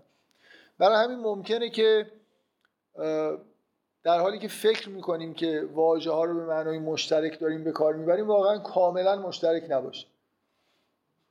برای اینکه اون تصویرهای ذهنی که برای واژه ساختیم ممکنه تفاوتایی داشته باشه. نمونه خیلی واضحش در مورد رنگا اتفاق میفته چون رنگا یه اسامی دارن که مرزهای خیلی شارپی به اصطلاح ندارن. کاملا ممکنه که یه در این حالی که فکر می‌کنیم هممون می‌دونیم آبی چیه بنفش چیه نمی‌دونم زرد چیه و اینا ولی ممکنه واقعا یه خورده که دقیق بشید به آدمای مختلف. طیف رنگی واقعی رو نشون بدید به مرزها که می‌رسن تا یه یه نفر دیگه حالا به این میگه آبی یکی به نظرش میاد بنفشه. یعنی واقعیت اینه که من به یه چیزی در بیرون نمیگم آبی. به یه تصویر ذهنی خودم به یه تصور چیزی انگار در درون خودم میگم آبی. و این چیزا ممکنه با هم دیگه اختلاف داشته باشه.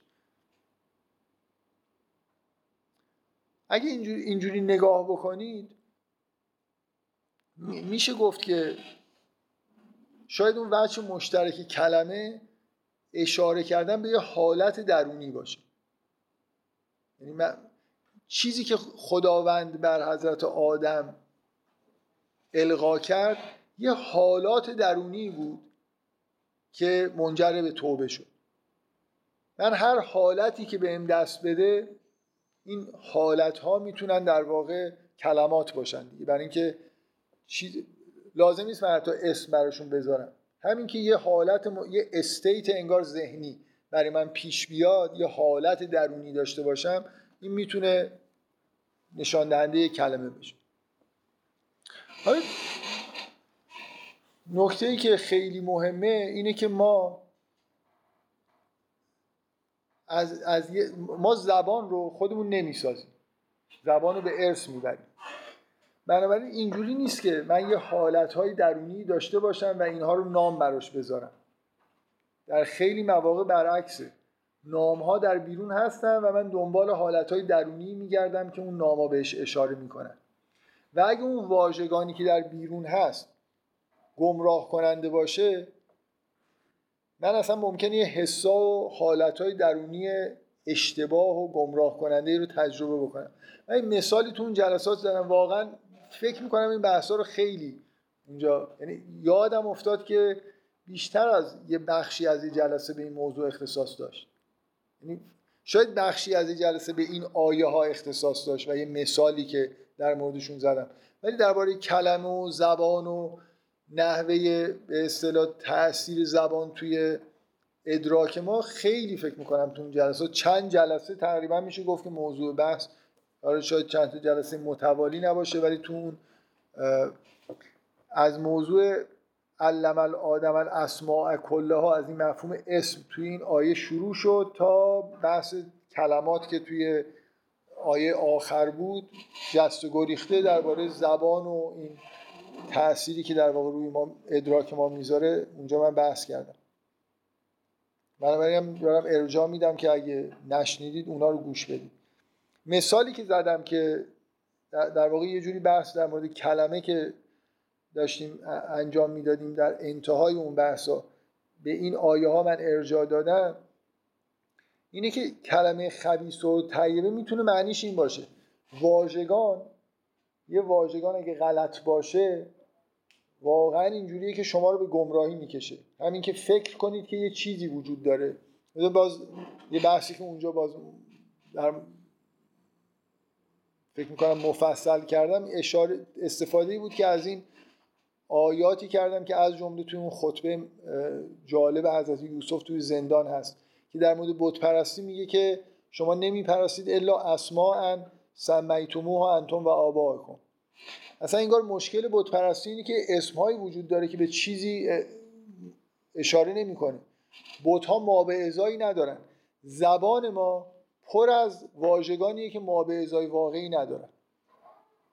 و این واژگانی که ما به ازای واقعی ندارن خبیسن باعث گمراهی میشن. در حالی که واجه هایی که ما به ازای خارجی دارن و انگار یه جوری به حقیقتی اشاره می‌کنن اینا واجه هایی هستن که هدایت کننده هستن. من مثالی بهتر از اون مثالی که اون موقع گفتم و پیدا نکردم که بخوام مثال جدید بگم. می‌کنم مثالی که در مورد واژگان خبیس زدم اون موقع این اصطلاحی بود که الان خیلی متداوله. مثلا فکر کنم چند تا مثال زدم. یکیش اصطلاح غریزه جنسی. باز فکر می‌کنم مفصل اونجا بحث کردم. ببینید به عنوان یه مثال از یه واژگانی که به انگار یه چیزی که نیست داره اشاره می‌کنه یعنی یه جوری اعوجاجی در واقعیت داره ایجاد می‌کنه. فکر کنم مثال خوبیه. ما یه تمایلاتی در انسان وجود داره. مثلا که شامل تمایل علاقه به جنس مخالف میشه. این تمایل ریشه توی تمایل به حفظ نسل داره. که در واقع یه جوری ادامه یه موجودی که میرا هست با ایجاد نسل خودش رو انگار داره زنده نگه میداره. در همه موجوداتی همچین تمایلی وجود داره. شما اگه به این ماجرا نگاه کنید ریشه های خیلی عمیقی داره. در واقع اصلا این تمایلی که توی انسان هست ریشه عمیقش تمایل به رسیدن به تعادله در هر دو جنس. بعد حالا این این ریشه عمیق شاخ و برگای مختلفی داره. تمایل به بچه دار شدن توش هست تمایل به تشکیل خانواده هست احساسات عاشقانه هست احساسات جنسی به معنای مثلا تمایل به آمیزش جنسی هست و خیلی چیزهای دیگه. در مردا مثلا به صورت زیبایی پرستی در زنها به صورت نمی‌دونم علاقمند شدن به مردی که مثلا قدرتمنده. حالا هر چیزی که فکر می‌کنید که حول و حوشش هست واقعا شبیه درخته که یه ریشه ای داره و بعد شاخه های بزرگی داره. این شاخه ها شاخه های کوچیکی دارن برگ دارن. خیلی تشبیه خوبیه که من به این بخش وجود خودم مثل درخت نگاه کنم. ببینم ریشهش کجاست و شاخ و برگاش کجا هست حالا یه می‌تونم این اصطلاح پیدا بکنم که به این موضوع اشاره بکنم. مثلا اسمشو بذارم میل به بقای نسل که شامل علاقه به جنس مخالف بچه دار شدن چه می‌دونم شامل تشکیل خانواده خیلی چیزای دیگه هم بشه. فکر کنید یه واژه اینجوری اختراع کردم. می‌تونم یه جور دیگه ای نگاه کنم. یه واژه اختراع کنم که به یه شاخه ای از این درخت فقط اشاره می‌کنه. غریزه جنسی شما وقتی وقتی در یه دنیایی به دنیا اومدید در یه دنیایی متولد شدید که از روز اولی که مثلا رفتید مدرسه واژه غریزه رو شنیدید و یکی از مهمترین غرایزی هم که در مورد انسان شنیدید غریزه جنسی. اگه بپرسید غریزه جنسی یعنی چی؟ میگن یعنی مثلا تمایل به جنس مخالف. همه انسان ها میل دارن که با جنس مخالف خودشون ارتباط جنسی داشته باشن. این دقیقا مثل اینه که نه اینکه این وجود نداره همچین تمایلی ولی این واژه داره به شما یه, یه چیزی میگه. یه محتوایی داره. این عبارت غریزه جنسی داره به شما میگه که اولا یه چیز مستقل از بقیه چیزاست. برای خودش یه غریزه است. لزوما شامل بچه دار شدن و زیبایی پرستی و نمی‌دونم میل به تعادل و این حرفا نیست. این داره به شما میگه که یه چیزی در وجود شما هست. این عبارت به شما یه چیزی رو در وجودتون نشون میده. یه تمایل مثلا به آمیزش با جنس مخالف. و داره به شما میگه که این یه چیز اصیل مستقل از همه چیزه. برای اینکه یه غریزه است که براش اسم گذاشته اگه الان این حرفا رو به یه نفر بزنید میگه ما کی همچین حرفایی زدیم؟ ما گفتیم ولی واقعا وقتی این واژه رو گذاشتی این محتوا این محتواها رو ایجاد می‌کنه. یعنی انگار این واژه به شما رو داره به شما دستور میده که در درون خودتون به یه همچین حالتی یه همچین حالتی رو ببینید. بعد نگاه می‌کنید می‌بینید بله من تمایل به جنس مخالف دارم. من غریزه جنسی دارم بنابراین این واژه واژه‌ای که به چیز واقعی داره اشاره می‌کنه. در حالی که به چیز واقعی اشاره نمی‌کنه. داره به یه شاخه ای از این درخت اشاره می‌کنه ولی طوری اشاره می‌کنه انگار اون شاخه خودش یه درخته. این زبان ما انباشته از اینجور اصطلاحات. اصطلاحاتی که درست وضع نشدن. وقتی این اصطلاح یاد می‌گیرید و میشنوید گمراه میشید. برای خاطر اینکه طرف مثلا فرض کنید حالا میره با جنس مخالف ارتباط برقرار می‌کنه میگه آقا غریزه بود دیگه من چیکار کنم؟ چون غریزه توش مف... میگن که غریزه چیه؟ غریزه چیزی که نمیشه در مقابلش مقا... بعد یه فرهنگی اطرافش وجود داره. شما اگه با غریزه خودتون بجنگید مریض میشید از نظر روانی.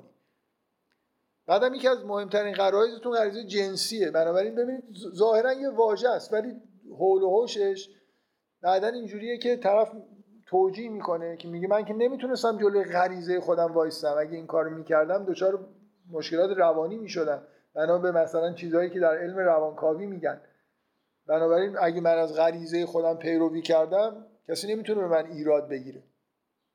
همه اینا به نظر میاد از وضعی واژه نامناسب انگار شروع شده. و میشه هزار تا مثال اینجوری پیدا کرد. واجه های ظاهرا معصومی که در نگاه اول به نظر میسه حرفی برای گفتن ندارن یه چیزی دارن به یه چیزی اشاره می‌کنن. ولی اینکه این چیز رو چجوری دارن بهش اشاره می‌کنن همین تفاوت اینه. من یه تمایلاتی دارم که اینا مثل درختن یه ریشه ای دارن شاخ و برگ دارن. اگه من یکی از این برگ ها یا یکی از این شاخه ها رو مستقل بخوام استخراج بکنم و بهش استقلال بدم گمراهی به بار میاد. این مثالی که اینجا هست در مورد کلمه خبیس و طیبه اصلا همین بیانش همینه. میگه کلمه طیبه مثل یه درختیه که ریشش توی زمینه شاخ و برگش در آسمانه. در حالی که یه کلمه خبیسه که شجرت خبیسه توست من فوق الارض. مثل اینکه از یه جایی در آسمان رویده. غریزه جنسی دقیقا این حالت رو داره مثل یه چیزیه که شما برای اینکه همه رو گذاشتید کنار این شاخه رو دارید نگاه می‌کنید براش اسم گذاشتید دیگه. مثل اینی که این یه چیزی توی هوا معلقه. برای اینکه نگاه نمی‌کنید این چجوری به بقیه چیزا وصل ریشش کجاست. واژگان درست همه چیز رو در واقع انگار با اصل و ریشه و نامگذاری ها. یعنی مثلا فرض کنید من یه اسم کلی می‌ذارم برای تنه.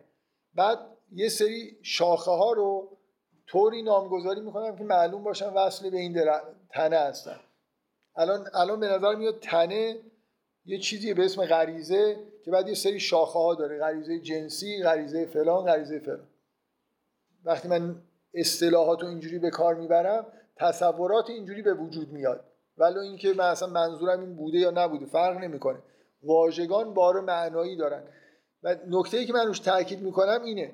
شما وقتی یه واژه اشتباه توی فرهنگ، فرهنگی به دنیا میاد که یه واژه اشتباه توش هست ناخواسته اون حالتها رو در درون خودتون میابید و احساس می‌کنید که خب این واقعا الان از یه آدمی بپرسید تو غریزه جنسی داری؟ میگه آره دارم. کسی شک نمی‌کنه که اینجا مش... این واژه مشکلی داره. به نظرش میاد آره دیگه من هر کسی تمایل به جنس مخالف داره. اینکه این تمایل به جنس مخالف ممکنه وجود داشته باشه ولی همراه با تمایل یعنی شما وقتی میگید غریزه جنسی طرف میگه من دارم آیا احساس می‌کنه این توی این غریزه جنسی میل به بچه دار شدنم هست؟ نه. میل به مثلا رسیدن به تعادل هم هست. اینا دیگه توش نیست دیگه. می‌دونید به نظر میاد چیز خیلی پیش با افتاده جسمانیه. غریزه جنسی به یه چیز خیلی ساده ای داره اشاره می‌کنه. ممکنه طرف بگه من غریزه جنسی بسیار فعالی دارم ولی اصلا میل ندارم خانواده تشکیل بدم. اون کلمه چیزش کرده دیگه. یعنی بهش اجازه داده که یه همچین عبارتی رو به کار ببره و انگار صاحب یه حقیه دیگه برای اینکه اون غریزه جنسیه یه چیز مستقل مورد تایید جامعه است. زبان اینو فراموش نکنید که زبان بار اجتماعی داره. وقتی یه واژه تصویب شد و همه به کار بردن یه حاله ای از قدرت توش به وجود میاد. واژه مورد تاییده.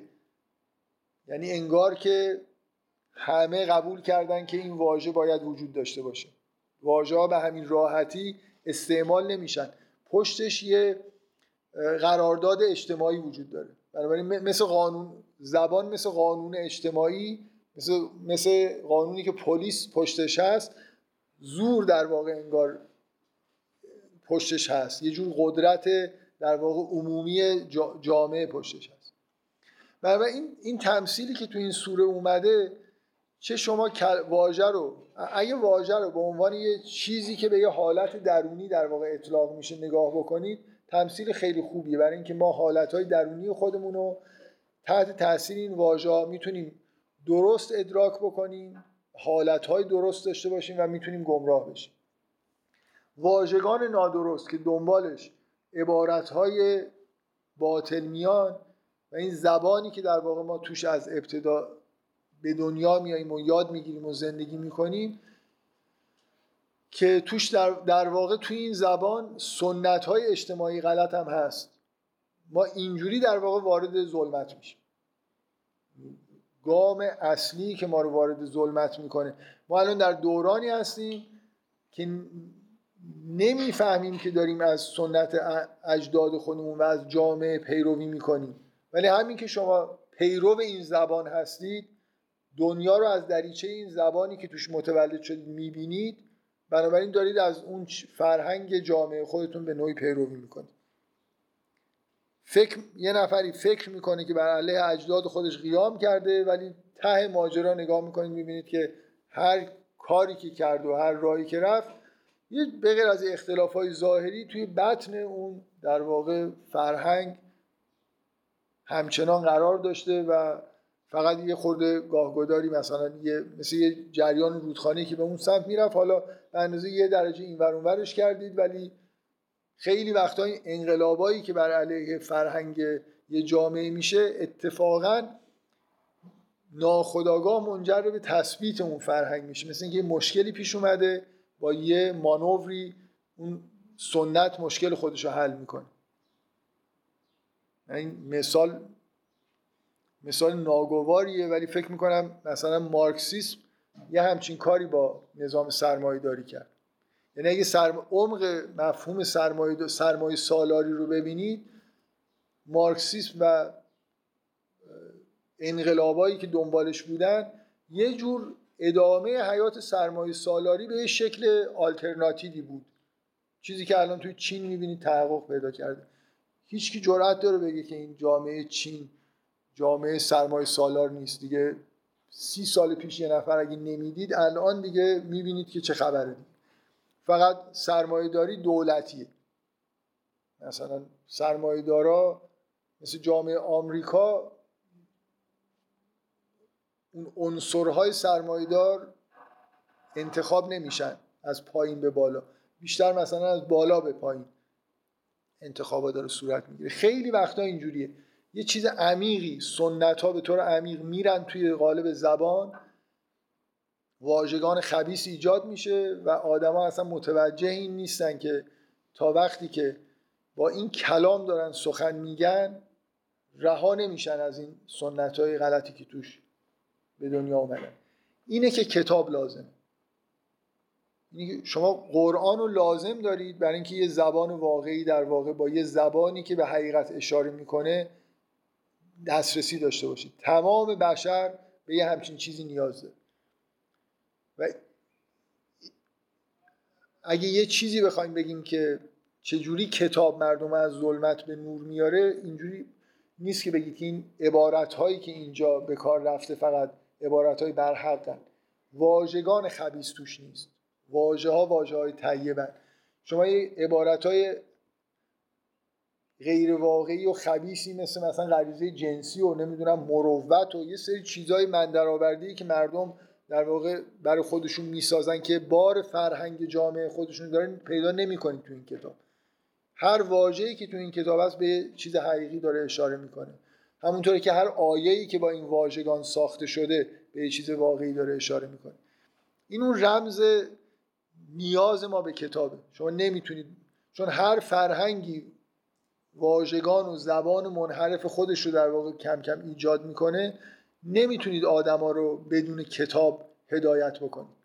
بدون یه مجموعه عبارت های تثبیت شده ای که مخصوصا مدام خونده بشن.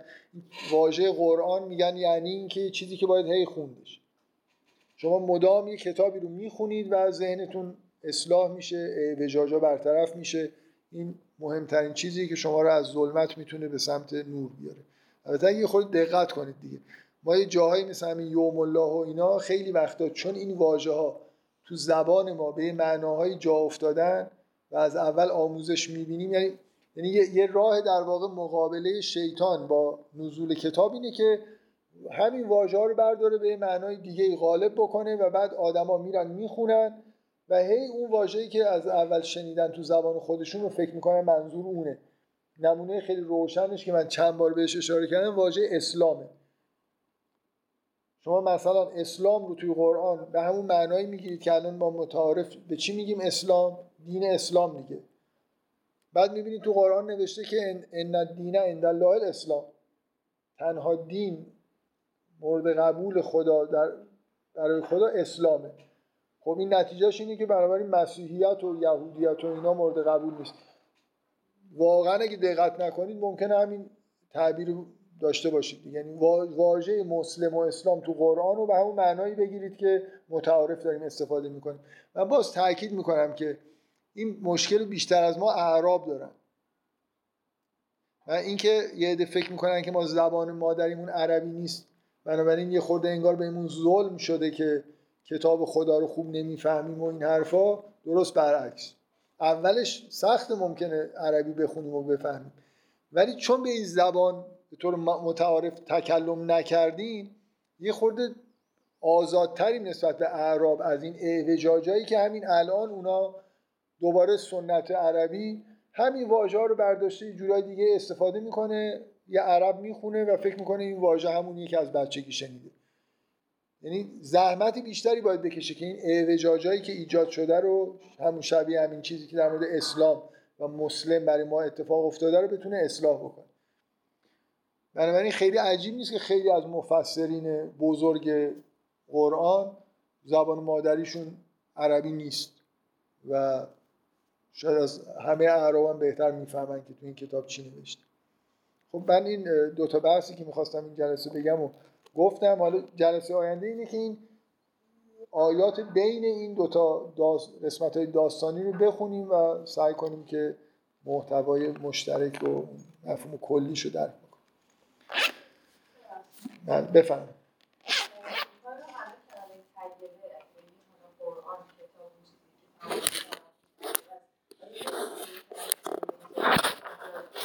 چرا, چرا نمیشه مثلا شما در جوامع پدیده های جدید دارید که باید براش اسم بذارید. ممکنه بگید در مورد انسان خیلی چیز جدیدی به وجود نمیاد ولی یعنی در مورد مثلا حالات درونی انسان بگید مثلا یه واژه‌ای هم هم وزن تقوا و اسلام و کفر و این چیزهایی که تو قرآن هست الان یه خلایی به وجود داره یه واژه لازم داره. واقعا به نظر بعید می‌رسه که انسان در حدی تغییر بکنه که شما یه حالت جدیدی در آدما ببینید که احتیاج باشه که نامگذاری بکنید درش. البته حالات خبیس جدید ممکنه به وجود بیان ولی اون حالات طیبه فکر می‌کنم که خیلی این حالات خبیس هم کلمه ای براشون مناسب بذارید. کلمه کلمه خ... شجره خبیسه نیست اگه به چیز بد واقعی داره اشاره می‌کنه. ولی در مورد جامعه چرا؟ جامعه بشری اصلا کلا متحول شده بنابراین شما احتیاج به واژگان جدید دارید. اصلا یه کاری که فلاسفه به طور مرتب حداقل از قرن بیستم به این ور دارن انجام میدن اینی که هی به اصطلاح انگلیسی میگن عبارت کوین می‌کنن دیگه. مثلا پست مدرنیست. یه چیز جدیدی در یا حال و هوای جدیدی در جهان به وجود اومده که نیاز به واژه داره. حالا بعضیا دقیقا هم این واژه پست مدرنیست میگن کاملا مزخرفه به هیچ چیز واقعی اشاره نمی‌کنه.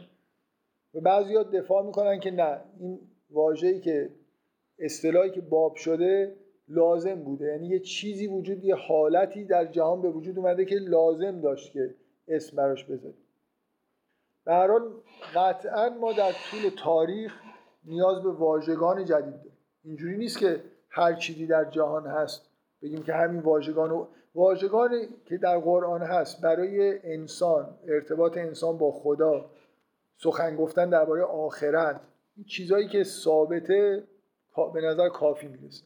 ولی در مورد مسائل روز شما قطعا نیاز دارید. الان در مورد جامعه ایران مثلا در دوره هشت ساله ریاست جمهوری آقای احمدی نژاد یه حالاتی به وجود اومد که احتیاج به اسمای جدید داره.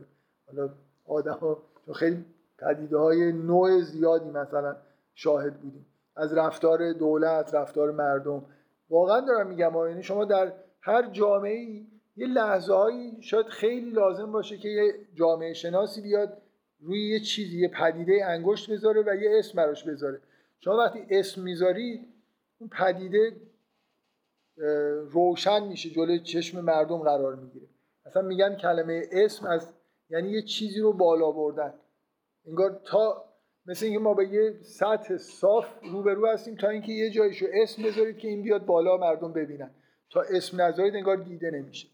پدیده های جدید در جهان وجود داره که باید براشون اسم بذارید.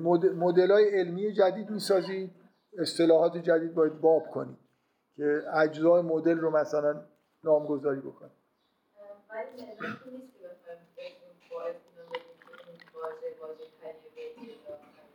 اگه به اگه هر واژه‌ای که به یه واقعیتی به یه حقیقتی اشاره می‌کنه. طیب است بله بالاخره بالاخره این واژه یا می‌تونید بگید که یه چیزی به اسم یه پست مدرنیسم یه چیز توهمیه. مثلا چیزی به اسم پست مدرنیسم وجود نداره. یه آدم بیکاری نشسته این اصطلاح باب کرده برای اینکه معروف بشه.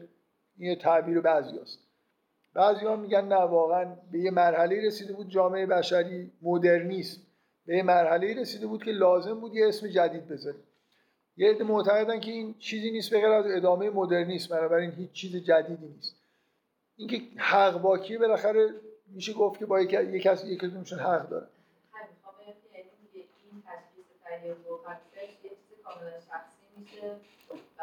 فردی یعنی هر خودش به چه ادراکی برسه و مثلا این کلمه کلمه کلا در مورد کلمات خبیث و طیبه اینجوری نیست. اینکه یه چیزی اینکه یه چیزی آخه ببینید در مورد جامعه بشر مثلا در مورد واژه پست مدرنیسم خیلی سخت ما قضاوت بکنیم که این حتما باید این واژه باشه یا نباشه. خیلی سخته.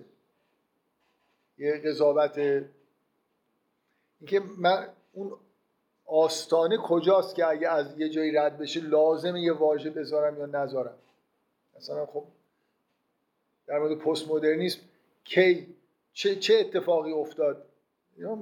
خوندید اینجور چیزا یا نه؟ مثلا میگن اون روز لحظه ای که اون برج رو خراب کردن وارد دوره پست مدرن شد واقعا یه اتفاق خاصی در معماری افتاد که لازم بود که بگیم که از دوران مدرن خارج شدیم.